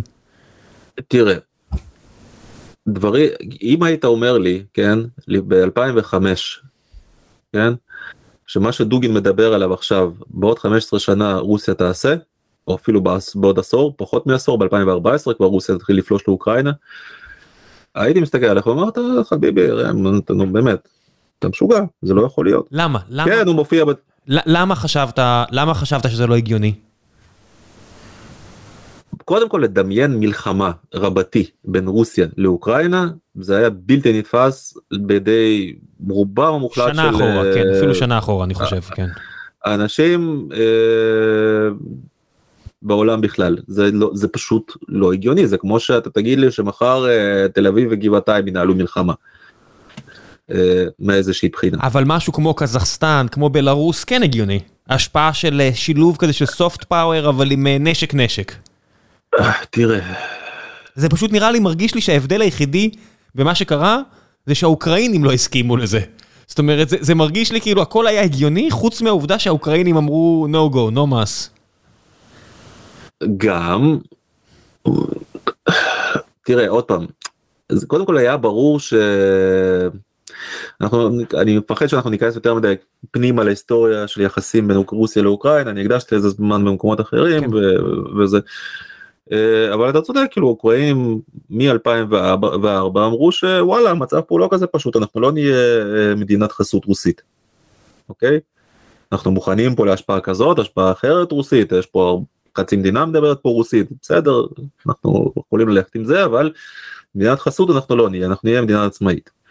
אגב גם בלרוסים אמרו את זה לאורך uh, הרבה זמן לוקשנקו גם היה אומר את זה הרבה זמן רק כששלטונו התערער ברצינות לוקשנקו פתאום uh, נכנס לחיבוק דוב עם פוטין אז כן? בוא נשאל אותך על משהו שאני מניח שלא עלה uh, בהקשר של דוגין uh, בטח בשיחות אחרות שלך מה הוא אומר mm. על פינלנד מה הוא אומר על ורשה כי אני כבר התחלתי לשמוע בכל ה talking heads shows האלה על uh, איומים. מקרב האינטלקטואלים בשקל 90 של שכדאי שהפולנים יירגעו כי תוך שנייה פצצה אטומית על הראש שלהם. ושוב זה נשמע מטופש ונשמע שאין סיכוי אבל כמו שאתה אומר רעיונות של היום זה מציאות של עוד חמש שנים. דוגין דיבר על אימפריה אירו אסיאתית מליסבון עד בדיווסטוק בתחילת שנות האלפיים או בסוף שנות ה-90. אוקיי אין מבחינתו האוקראינה זה ממש לא הגבול ולא פולין ולא פינלנד ולא זה ולא מה הוא מדבר על זה שהעולם בעצם מחולק לבני האור ובני החושך לאימפריות אה, של אדמה ואימפריות של הים ורוסיה היא בעצם האימפריה של האדמה. כל אירואסיה. וכל אירואסיה בעצם היא משטח אחד בלתי מתחלק שנמשך באמת מ... אתה תרצה מיפן ועד אה, סילי דובר. אוקיי אז מה זה אומר אה, באמת על הסינים? זאת אומרת בהקשר הזה? מאיפה הם אה. בפאזל הזה בראש שלו. אה, הם השותף הטבעי לאספירציות שלנו. זאת אומרת שוב האם היה טוב שרוסיה הייתה שולטת גם על הסינים? אולי אבל הוא לא מספיק מטומטם כדי לדבר על זה ולצעוק לזה ולהטיף לזה במיוחד במצב שבו רוסיה כל כך מסתמכת על סין. אגב לא בטוח עד כמה סין עונה לה בהדדיות כן. אמ, אבל הוא לא מספיק מטומטם כדי לזעוק לזה שאנחנו צריכים לכבוש גם את סין אבל בהחלט סינים הם אה, שותפינו הטבעיים לשבירת ההגמוניה הליברלית מערבית הארורה והמקוללת. בהחלט. למי סינים, היה- איראנים, למי טורקים. היה, למי היה אינטרס לכל הרוחות אז לשים מטען רב עוצמה באוטו שלו אז? זאת אומרת שאני שומע את, את השיחה הזאת בשעה שאנחנו מדברים אני אומר אוקיי אז מי אם הוא לא כזה משפיע על פוטין מצד אחד אם הוא אה, דמות שלא מאיימת כל כך על כוחות אחרים מי, מי כן היה רוצה לחסל אותו? זאת אומרת, הד- הדבר, ואני מוציא נגיד לשם הדיון, false flag, שזה תמיד עם הרוסים משהו שאי אפשר להוציא מכלל הדיון, נניח וזה לא אה, פוטין או עושי דברו של פוטין, שאמרו אנחנו צריכים איזה מרטיר טוב שייתן לנו אה, תירוץ להמשיך לתדלק את המלחמה הזו, אם זה לא זה, אז מי זה כן? אז א', אני חושב שזה זה. הבנתי, זו דעתי הפרטית. הבנתי. אה, ואני אסביר למה אני חושב ככה, אבל בוא בוא נוצא בשיטת האלימינציה. תראה, אני בהחלט לא חושב שזה אוקראינים, א', אני לא חושב שהם יכולים לעשות את זה, ב', אני לא חושב שהם רוצים לעשות את זה, כי כמו שאמרנו, דוגין בבנק המטרות האוקראיני הוא דמות אה, מאוד מאוד שולית, שלא לדבר על אה, בתו המנוחה. למרות שהיא באמת המשיכה בדרכו של האבא ובהחלט הייתה תעמולנית ונסעה למריופול הכבושה ולדונבאס, ניהלה משם כל מיני משדרים וכתבה ספר אה, מלחמת זי, כתבה ספר בשיתוף עם עוד כמה תעמולנים אחרים אה, שיצא עכשיו בטח ב... אה, הוצאה חגיגית. מהדורות ענקיות, כן. אמ, אז אני חושב שזה בהחלט לא אוקראינים. אני לא חושב שזו אופוזיציה רוסית כי א' עוד פעם אני לא חושב שיש לה את האמצעים לעשות את זה ו... פשוט לא חושב שיש לה את האמצעים לעשות את זה. כמו, שה, כמו שהאופוזיציה הגרמנית לא באמת שרפה את הרייכסטאג. כן, נו, מה אפשר לפזר פרחים, אה, פרחי נייר לבנים ברחובות, אפשר אה, לכתוב על שלטי גיוס רוסיים אה, עם ה Z, לכתוב עליהם רוצח וכל מיני דברים כאלה, זה האקטים הגדולים, אפשר אפילו לזרוק בקבוק תבערה לאיזה לשכת גיוס בלילה, זה הדברים הגדולים שהאופוזיציה הרוסית יכולה לעשות שנגמר, כרגע, שנגמרים בש... בהמון המון המון שנים בכלא, כן בוא נגיד זה לא סתם, זה באמת מעשים אותך, אמיצים, כן. כן זה באמת מעשים אמיצים, זה לא סתם, זה לא לא אני לא מזלזל. אני פשוט לא- לא חושב שהכנסת מטען לתוך רכב של תעמולן אה, בכיר יחסית אבל לא בכיר איי איי זה הדבר שהיא יכולה לעשות אגב בוא נזכור שכאילו לפי הדיווחים אה, הרכב הזה עמד בחניון לא סתם חניון בפסטיבל הזה שמתוכו עוד יצא אלא בחניון VIP שהיה תחת אבטחה והפסטיבל הזה בוא נזכור שהוא אה, נערך בחסות משרד הנשיא. כן אז האבטחה אני מניח שם הייתה גם כן קשורה לשירותי הביטחון הרוסיים. אז מאוד מאוד קשה לי להניח שאנשי האופוזיציה חמקו לשם כמו נינג'ות בערב ככה דרך המחסומים של המשטרה ואנשי הביטחון האלה. אמ, שזה כבר אומר דרשני כן כן, איך הרכב שיוצא מהחניון הזה פתאום מתפוצץ. אמ, אז אני לא חושב שזה אוקראינים, אני לא חושב שזה אופוזיציה, ואז נשארות בעצם שתי אפשרויות. אחד, סכסוך פנימי בין אה, מה שנקרא צריף, צריכי הקרמלין, כן, זה מין מושג כזה בתרבות הפוליטית הרוסית, שיש לקרמלין הרבה צריכים, כאילו יש שם הרבה סיעות וכל אחד אה, מושך את הזמיכה לכיוון שלה, אז אולי הסיעה של אה, מלפייב הייתה צריכה לקבל איזשהו לקח בדמות אה, פיצוצו של דוגין. מי יודע, יכול להיות. למרות שנשמע לי פחות מסביר כי אנחנו לא רואים יותר מדי פיצוצים כאלה לאורך השנים האחרונות בכלל זאת אומרת למרות שכן היו האלה- לא מעט אה, אנשים שמצאו את מותם אה, בטרם עת ברחבי רוסיה מכל מיני תפקידים, אה, בהחלט אבל אנחנו לא יכולים לשייך אותם לאיזשהו צריח כזה או אחר של הקרמלין זה משהו שהוא מאוד קשה להגיד שהוא היה שייך לסיעה הזאת והסיעה הזאת חיסלה אותו. אין, אה, אין, אין ראיות לדברים האלה. מה לגבי אה, החבר של הבת שלו? שגם אה, סביבו יש כל מיני סיפורים ולא יודע מה. אני שמעתי את הדבר הזה הבחור שמצביעים עליו בתור החבר של הבת שלו הוא גר בארצות הברית אני לא חושב שיש ביניהם איזשהו קשר חוץ מזה שדוגי התארח כמה פעמים בערוץ היוטיוב שלו. זה בערך הכל. אה, אני באמת לא יודע יותר מדי על החיים הפרטיים שלה אבל הבחור הזה ש- שמדברים עליו בכמה מקומות זה ממש לא סביר שהיה חבר שלה ובטח שאין לו איזה שהם יכולות ביצוע חבלניות ברוסיה. אוקיי, אז- אז סתם יו- יוטיובר פופולרי. אז נניח החבר'ה האלה ששמו אה, רעל בתחתונים של נבלני, אה, אותם אה, רוצחים מיומנים שלקח להם קומדיה של טעויות עד שהם באמת הצליחו לפגוע בנבלני, הם נניח והם נשלחים, למה שזה, זאת אומרת, מה, מה, מה, what's to gain here? אתה אמרת את זה. אני חושב שהשלטון, טוב, בוא, זה גם מתפצל פה לשניים, כן? חלק אומרים שבגלל שדוגין הוא כל כך קיצוני, והוא בעצם באיזושהי בחינה פרצופם של האלה שמנסים אה, לאגף את uh, הלאומנים שמנסים לאגף את פוטין מימין. אז uh, לתת להם איזשהו סימן שיאללה תסתמו את הפה כי אנחנו רוצים לסיים את המלחמה הזאת באיזשהו הסכם שלום ושלא תעיזו פה לבקר את הממשלה על הצעדים המסתמנים שצריכים לעשות. זאת גרסה אחת שלא יודע עד כמה אני מאמין בה, היא קצת יותר מדי תיאורטית מבחינתי. והגרסה המרכזית היא שהשלטון רוצה להדק ברגים, בין אם בתוך המלחמה להחריף אותה, בין אם uh, להכריז אולי גיוס כללי, לעשות איזה צעדים בפנים בתוך רוסיה, ודוגין הוא איזשהו רייכסטאג שצריך לשרוף בשביל זה. אה, מין אה, דמות מוכרת מספיק אך לא משפיעה מספיק ולא חשובה לנו מספיק. שאנחנו יכולים להפוך אותה למרטיר שלנו שבעזרת החקירה הזאת על פיגוע אוקראיני פה אנחנו נתחיל להדק את הברגים עוד יותר ממה שכרגע. בסיטואציה הזו הייתי לי... אומר איך קרה אז אם זה המצב איך קרה שלא הוא היה זה שהתפוצץ אבל אז אני נזכר בכל הסיפורים זה, זה שלך ושל שלום על אותם רוצחים שלומיאליים. כן כן כן המיומנות האגדית של הרוצחים של ב שמצליחים. Uh, להשאיר בחיים את אנשי סקריפל, את נבלני, זה למרות שיש להם את האמצעים הכי מתקדמים ואת כל השיתוף פעולה שרק אתה רוצה מסביב, את כל המעטפת. מצליחים לפשל גם שם אז הנה אני חושב שגם פה זה מאוד מאוד מאוד הגיוני ועקבי למיומנות של האנשים האלה.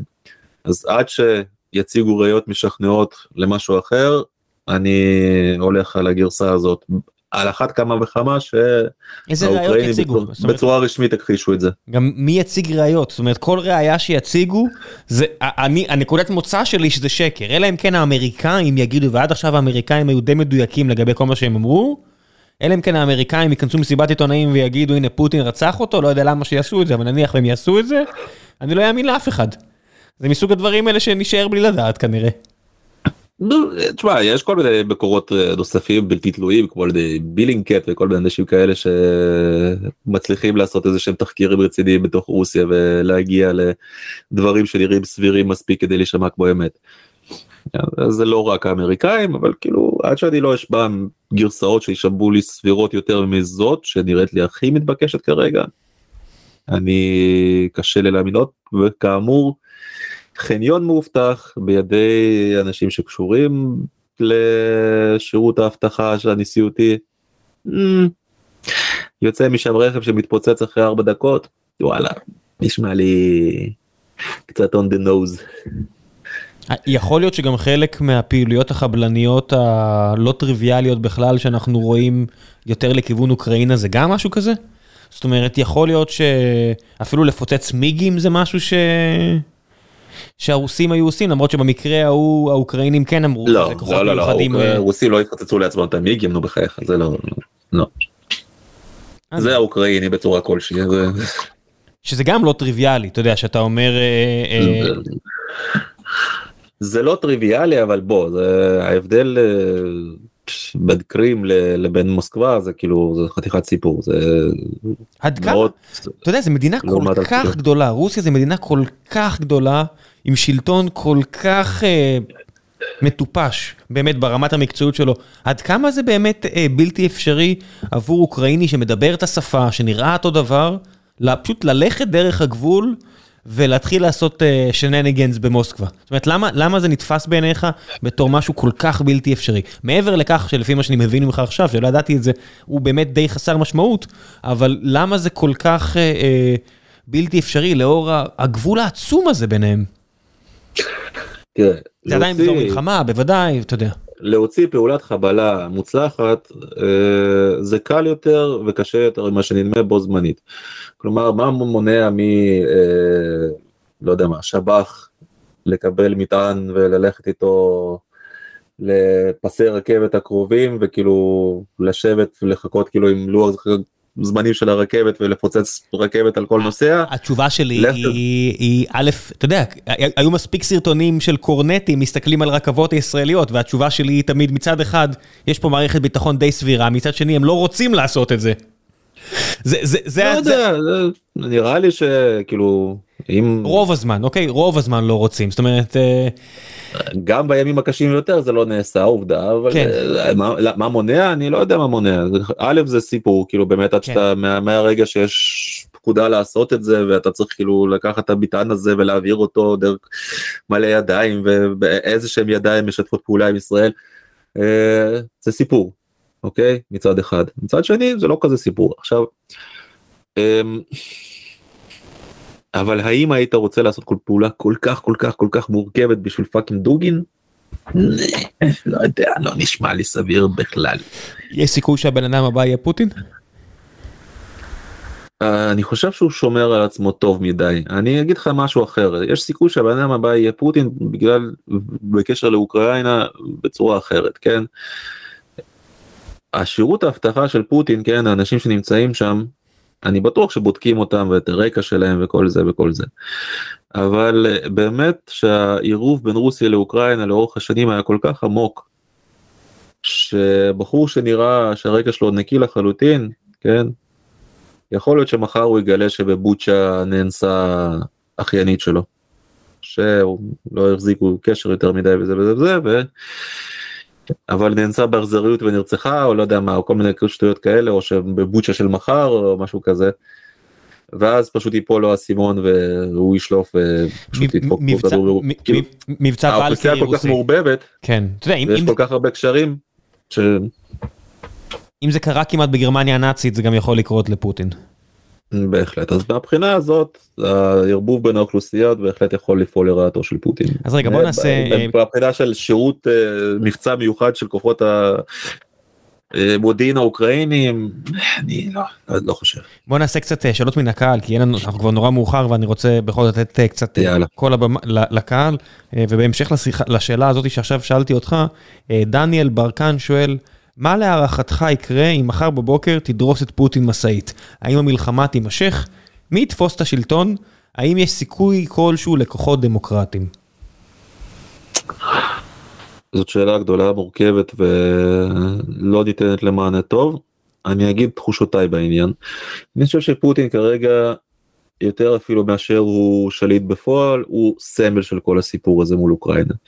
כלומר אני חושב שמי שיבוא במקומו נורא ירצה לנצל את מותו על מנת לסיים את הסיפור הזה ולהתחיל איזושהי החלמה של רוסיה חזרה. לא יודע האם למערביות ליברלית דמוקרטית אבל בהחלט לכיוון של בוא נסיים את הטירוף הזה וננסה לרכך את הסנקציות ואת העיצומים על רוסיה וננסה טיפה לחזור למשפחת העמים גם אם הוא יהיה אה, לאומן כזה או אחר או אימפריאליסט כזה או אחר רוסי. אני חושב שמאוד מאוד יהיה קשה לתחזק את הסיפור הזה אם פוטין ימות. ככה שאני מעריך שהסיכויים במקרה של מותו של פוטין לפחות לכך שהמלחמה תסתיים והרוסים יסוגו, כי הם מאוד מאוד מאוד חזקים. מדהים. מדהים שב-2022 זה המציאות. גם הבן אדם הזה עכשיו לגמרי שם צועק בכל הערוצים שאני עם פוטין לגמרי וליבי איתו ואני שולח את בני להילחם שם. הבן אדם הזה ברגע שפוטין איננו יהפוך את עורו מהר מאוד. כמו שנייה אחרי סטאלין. לא הרבה אחרי שסטאלין מת כבר uh, מיד uh, הכירו בכך שהאיש היה די crazy. לא, זה דבר, א' זה די, די הרבה ובוא, לא, אני חושב שזה אפילו יהיה יותר רדיקלי מזה, פשוט מעצם העובדה שהמרחק בין רוסיה למערב הוא פחות גדול מאשר בין ברית המועצות למערב בימי סטלין. שם אי אפשר היה לשנות כיוון בצורה כל כך רדיקלית מהר מאוד. אוקיי, okay, עוד, עוד קצת שאלות. אה, אור הירשפלד שואל, למה רבים האינטלקטואלים השמרנים כמו ג'ורדן פיטרסן ושותפיו נופלים לפרופוגנדה הפוטיניסטית, שלא נאמר אה, במאי קולנוע שפעם אהבתי מאוד, שהתבררו כלא כל לגמרי? אוקיי, okay, זאת שאלה יפה שבא לי לענות עליה. תראה. את הבמאי קולנוע אני הוספתי הוא שאל על אה, ג'ורדן פיטרסון את הבמאי קולנוע אני לא יכול לראות את אפלטון כנראה בלי לחשוב על הקוקו שהיה מאחורי המצלמה. אני להגנתי אגיד שמעולם לא אהבתי אותו. הבנתי. תמיד זה, זה נראה לי בעייתי הסרטים שלו ומה שיש לו לומר אבל אה, אבל פה צריך להפריד בין שני הדברים בין השמרנים כביכול אה, לבין הטנקיז כדוגמת סטון כאילו השמאל, הקיצוני סטון ורוג'ר ווטרס וכל אלה. אמ, אמ, אני אדבר קודם על השמרנים. תראה יש באמת איזשהו פיתוי מוזר מאוד לראות ברוסיה כאיזשהו מעוז של שמרנות כן שמרנות מעוותת שמרנות שלא נעימה לנו אולי במאה אחוז וזה וזה וזה אבל איכשהו ברוסיה שומרים על איזה שהן מידות וערכים אה, שהולכים ונאבדים במערב לדוגמה הגבריות ה... מה שמכונה במערב רעילה אז ברוסיה חוגגים את הגבריות הזאת. אה, ערכי המשפחה שבמערב הולכים ומתפרקים אז ברוסיה מכריזים שהם הדבר העיקרי שלנו אה, וכך הלאה וכך הלאה וכך הלאה זאת אשליה אה, פסיכית. אוקיי פוטין יכול לדבר על ערכי המשפחה כמה שהוא רוצה.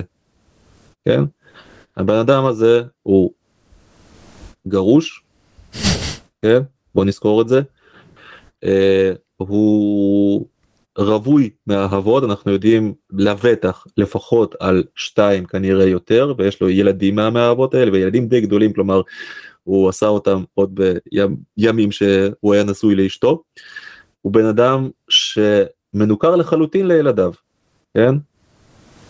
הוא קורא לבנות שלו הנשים האלה, כן הבנות שלו עדיין הם, יש להן מלא כסף והן תופסות אה, כל מיני תפקידים וזה וזה וזה אבל יחסים בין אבוש לבנות אין ומשפחה ויחסים אין וככה כל המעגל הקרוב שלו וכל המעגל השני וכל המעגל השלישי כל החברה האלה לברוב דה, דה, דה, דה, לכולם יש אישה שאיתה הם הולכים לכנסייה ונראים שם בטקסים המצולמים בטלוויזיה ויש להם עשר מהאבות כולם שקועים עד ראשם בשחיתות מטורפת ומשוגעת שאין לנו שום קנה מידה בכלל להשוות למה שאנחנו קוראים במערב שחיתות לשחיתות שם.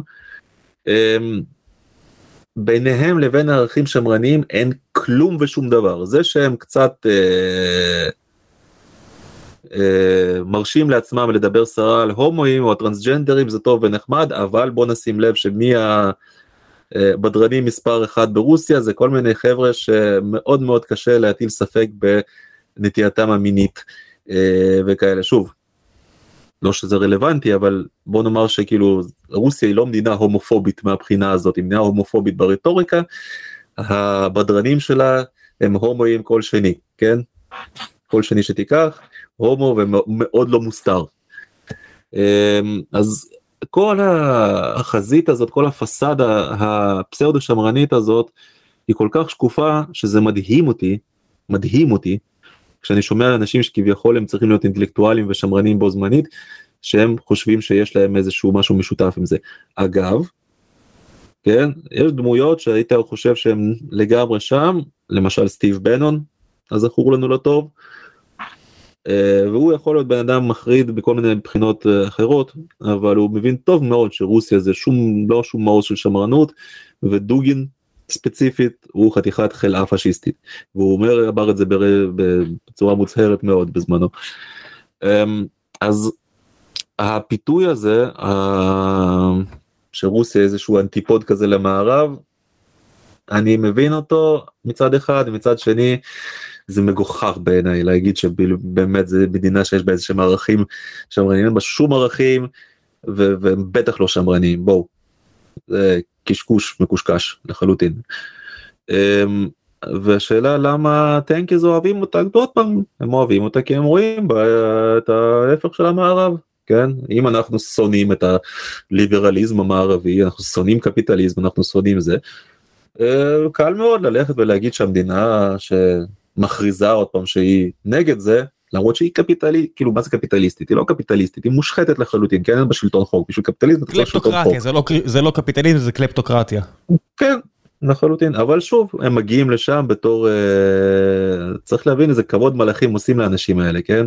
לאוליבר סטון לסטיבן סיגל לז'אר דה פרדיה לכל החארות האלה שמגיעים סליחה על המילה שמגיעים לשם לרוסיה שכאילו כל מיני הסבינס כאלה במערב שכבר שכחו אותם והם נורא כועסים על זה ששחררו אותם מגיעים לרוסיה הם מלאכים. חוגגים אותם עושים להם כבוד עושים להם מסיבות נותנים להם uh, מתנה אחוזות. תקשיב אתה, אתה מבין כאילו עד כמה המדינה צריכה להיות פסיכית שכאילו איזשהו פקיד יכול לתת לך אחוזה. זה היה ש... זה ממש כאילו הפרק הנוסף שלו נכתב ב-The War on the West של אה, דאגלס מרי, ש... שמראה איך כל מי שנגד המערב uh, מעלים אותו על הפדיסטל בלי סיבה. זה, זה, זה ממש מתאים לתמה שיש שם בספר הזה. כן, ובייחוד, שוב, הממשל פוטין ב-10-15 שנה האחרונות ואני חושב שיש פה איזושהי השפעה של אה, דוגיד וחוגו. הם נורא אוהבים לממן את כל הרדיקלים לא משנה שמאל או ימין. בוא נעשה עוד קצת שאלות. כן. כן, אה, אסף שפר, אחד מהאנשים שאני יותר אוהב בעולם הזה, הוא שואל, אה, מה מצבו הבריאותי והפוליטי של פוטין? זה משהו שידוע, לא ידוע, זה רק השערות? לא. אוטוקרטיות, בייחוד אוטוקרטיות פשיסטיות, הן מטבען לא שקופות. לכן כל השמועות על מצבו הבריאותי של פוטין הן שמועות ותו לא, אין לנו שום מידע רפואי שאנחנו יכולים אה, לדבר עליו ביטחון כלשהו. אה, אותו סיפור אולי אפילו יותר מזה לגבי מצבו הפוליטי. זאת לא דמוקרטיה אנחנו לא יודעים להעריך את התמיכה בו גם בדמוקרטיות קשה להעריך בדיוק מה מצבו הפוליטי של אה, מנהיג מדינה כזה או אחר האם הוא לחלוטין בטוח או מחר יכול לקרות איזשהו משבר קואליציוני והוא ייפול, אבל בטח ובטח באוטוקרטיות סגורות שזה לחם חוקן, אנחנו לא יכולים לדעת. יכול להיות שכבר uh, מתגבשת שם איזושהי קנוניה שפוטין הולך למות על האסלה שלו, ואנחנו נדע את זה רק בדיעבד. זה פשוט טבען של האוטוקרטיות הוא כזה. אוקיי, okay, אה, בוא נעשה עוד כמה שאלות ו- ונסיים. אה, יובל רגב שואל, עד כמה התמיכה בלחימה באוקראינה רווחת בקרב העם הרוסי נכון להיום? מה יהיה הקש שישבור את גב הגמל? אז אני מצטער לחזור על עצמי אבל לא טוב אוטוקרטיה היא אוטוקרטיה בדיוק בשביל זה היא אוטוקרטיה אתה לא יכול להעביר שם סקרים סוציולוגיים רציניים כן אה, ולדעת משהו על הלכי הרוח של האוכלוסייה. אתה בן אדם כאילו בסקרים הסוציולוגיים כרגע ברוסיה כן שבה אומרים 70 אחוז באוכלוסייה תומך במלחמה או 80 אחוז תומך במלחמה. צריך להבין להסתכל כאילו באותיות הקטנות ובאותיות הקטנות כתוב שכאילו אחוז ההיענות בכלל לסקרים האלו פחות מחמישה אחוז. אוקיי?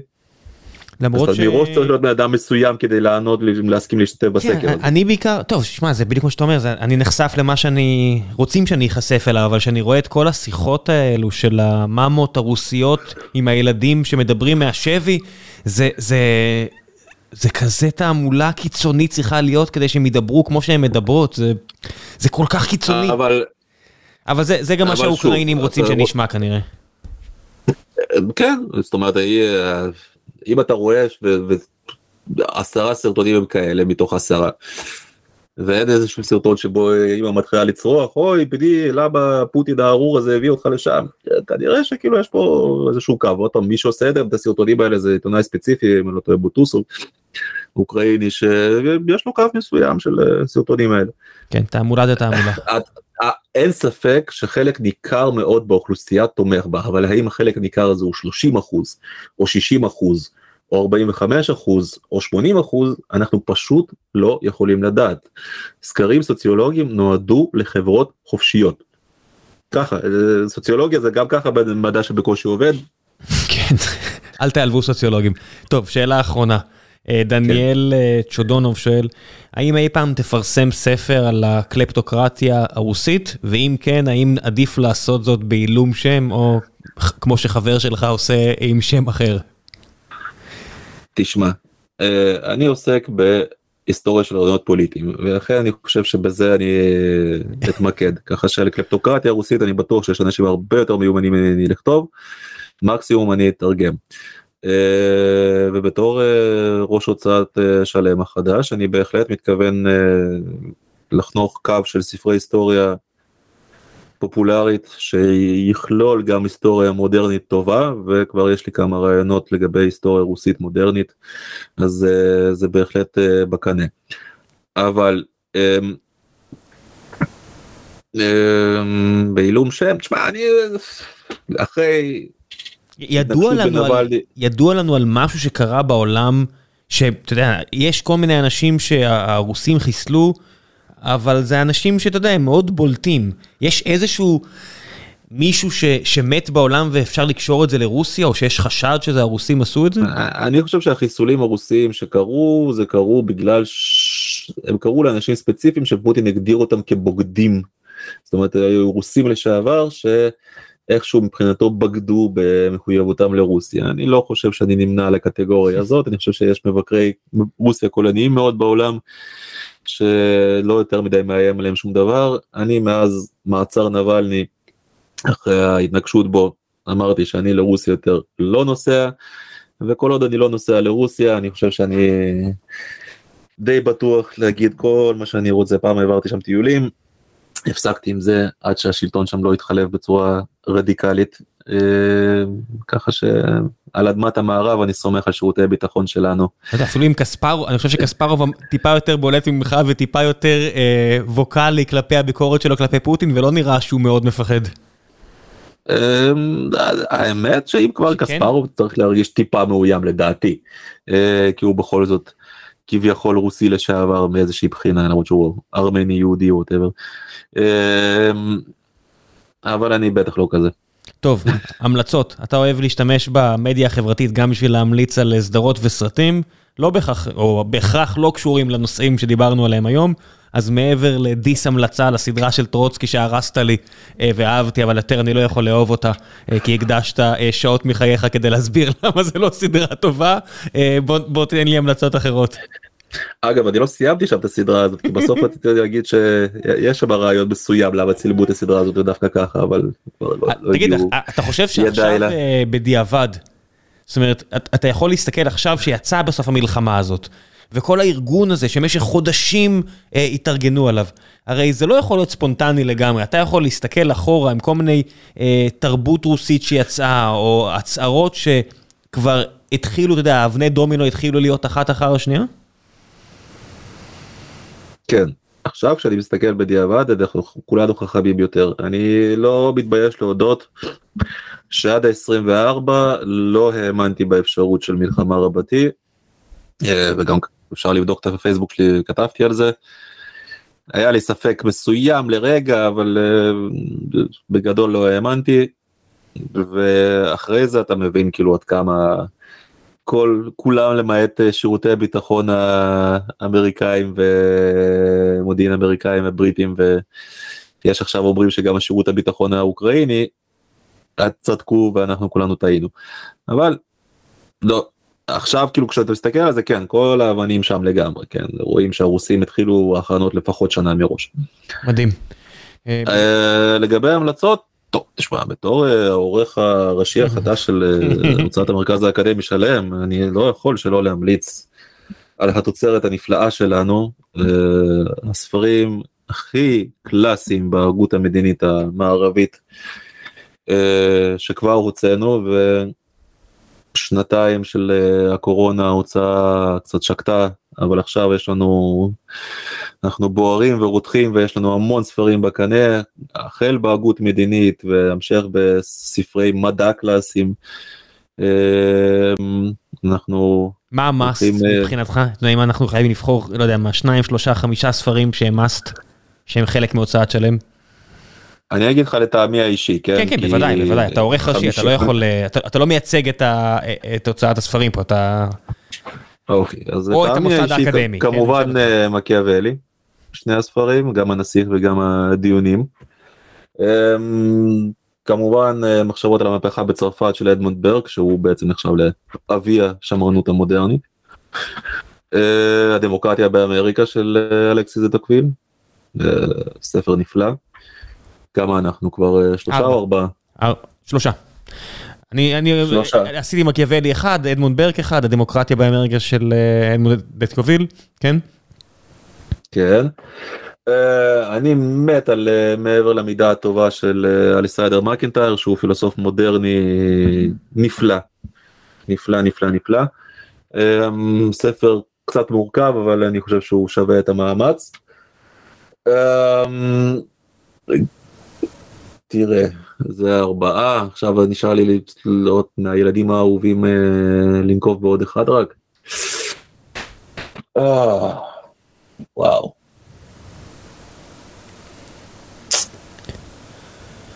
אתה יודע מה? Hmm.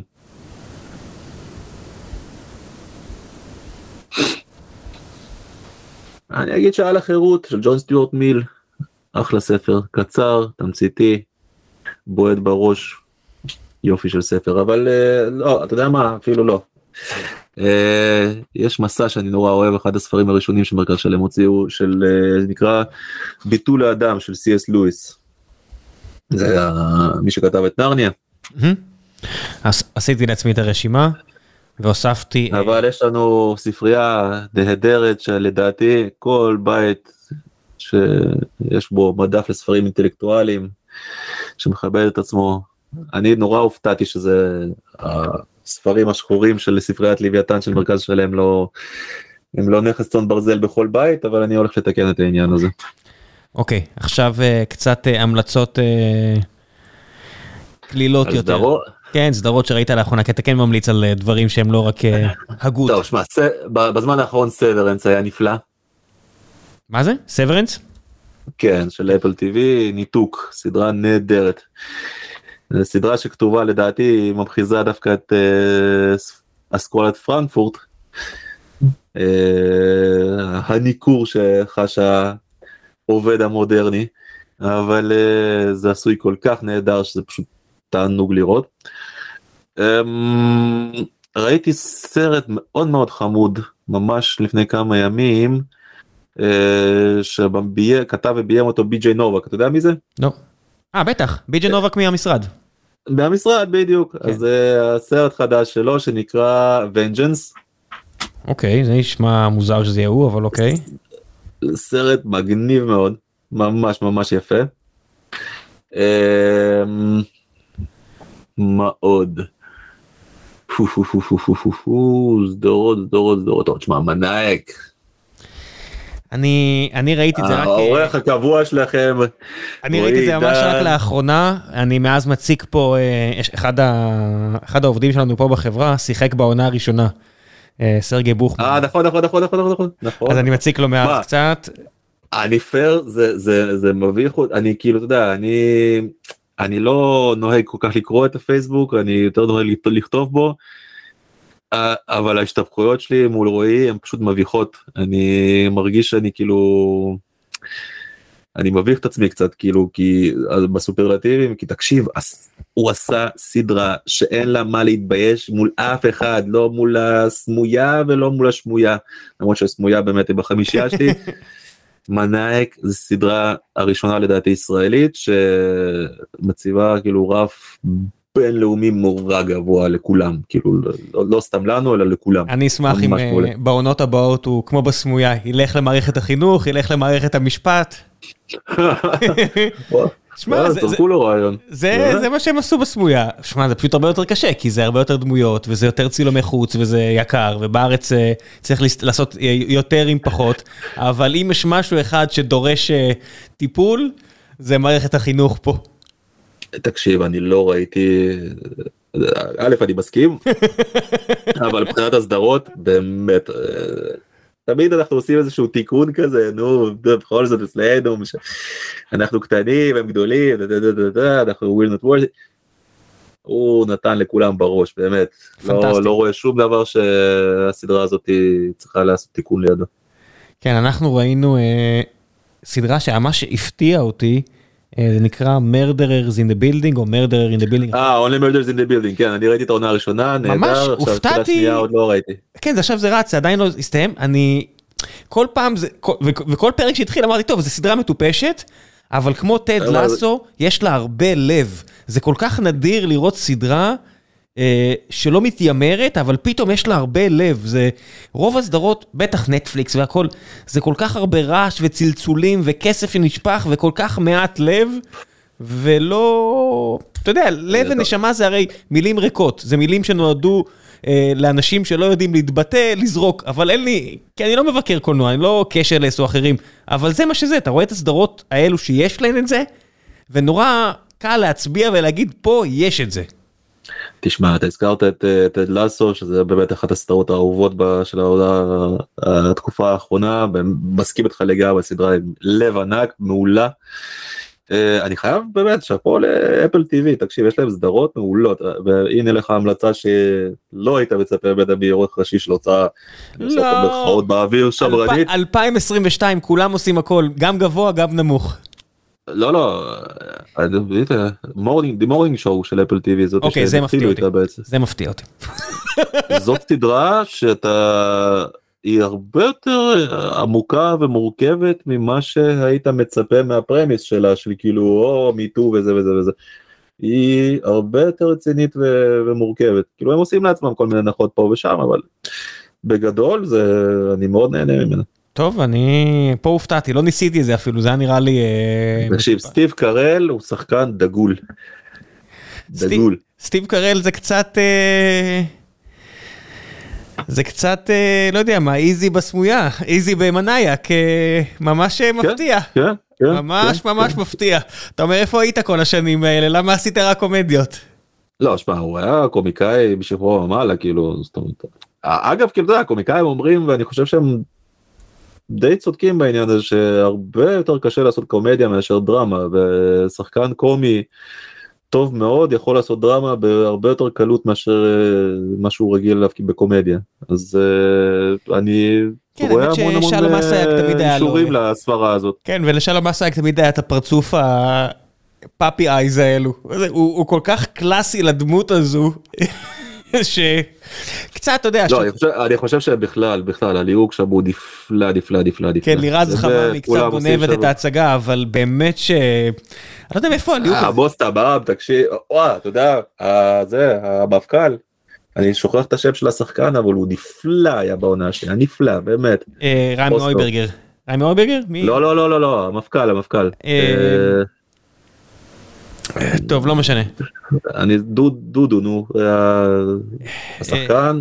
שנייה אני לא רמי אויברגר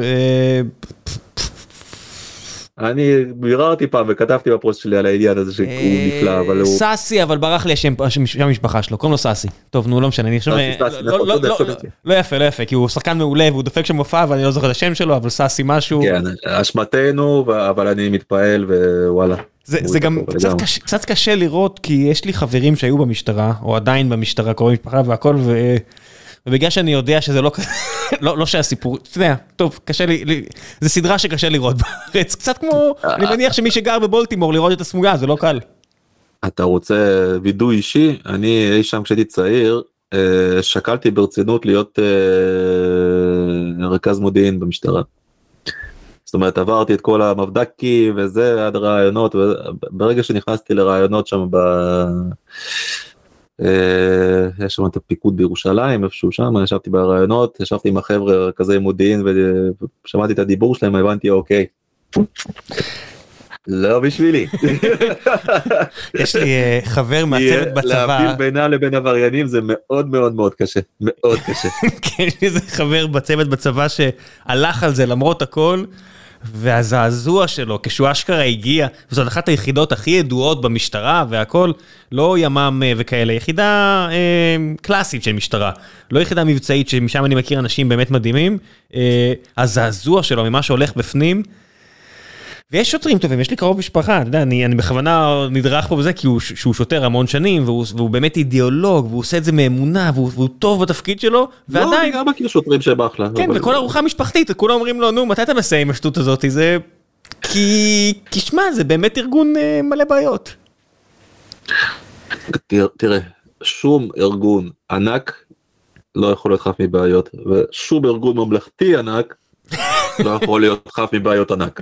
כן, אבל זה, זה כמעט הארגון היחידי שמאדם סמית צפונה דרומה כולם מסכימים שהוא צריך להיות ציבורי, אז אין ברירה, צריך לשפר אותו.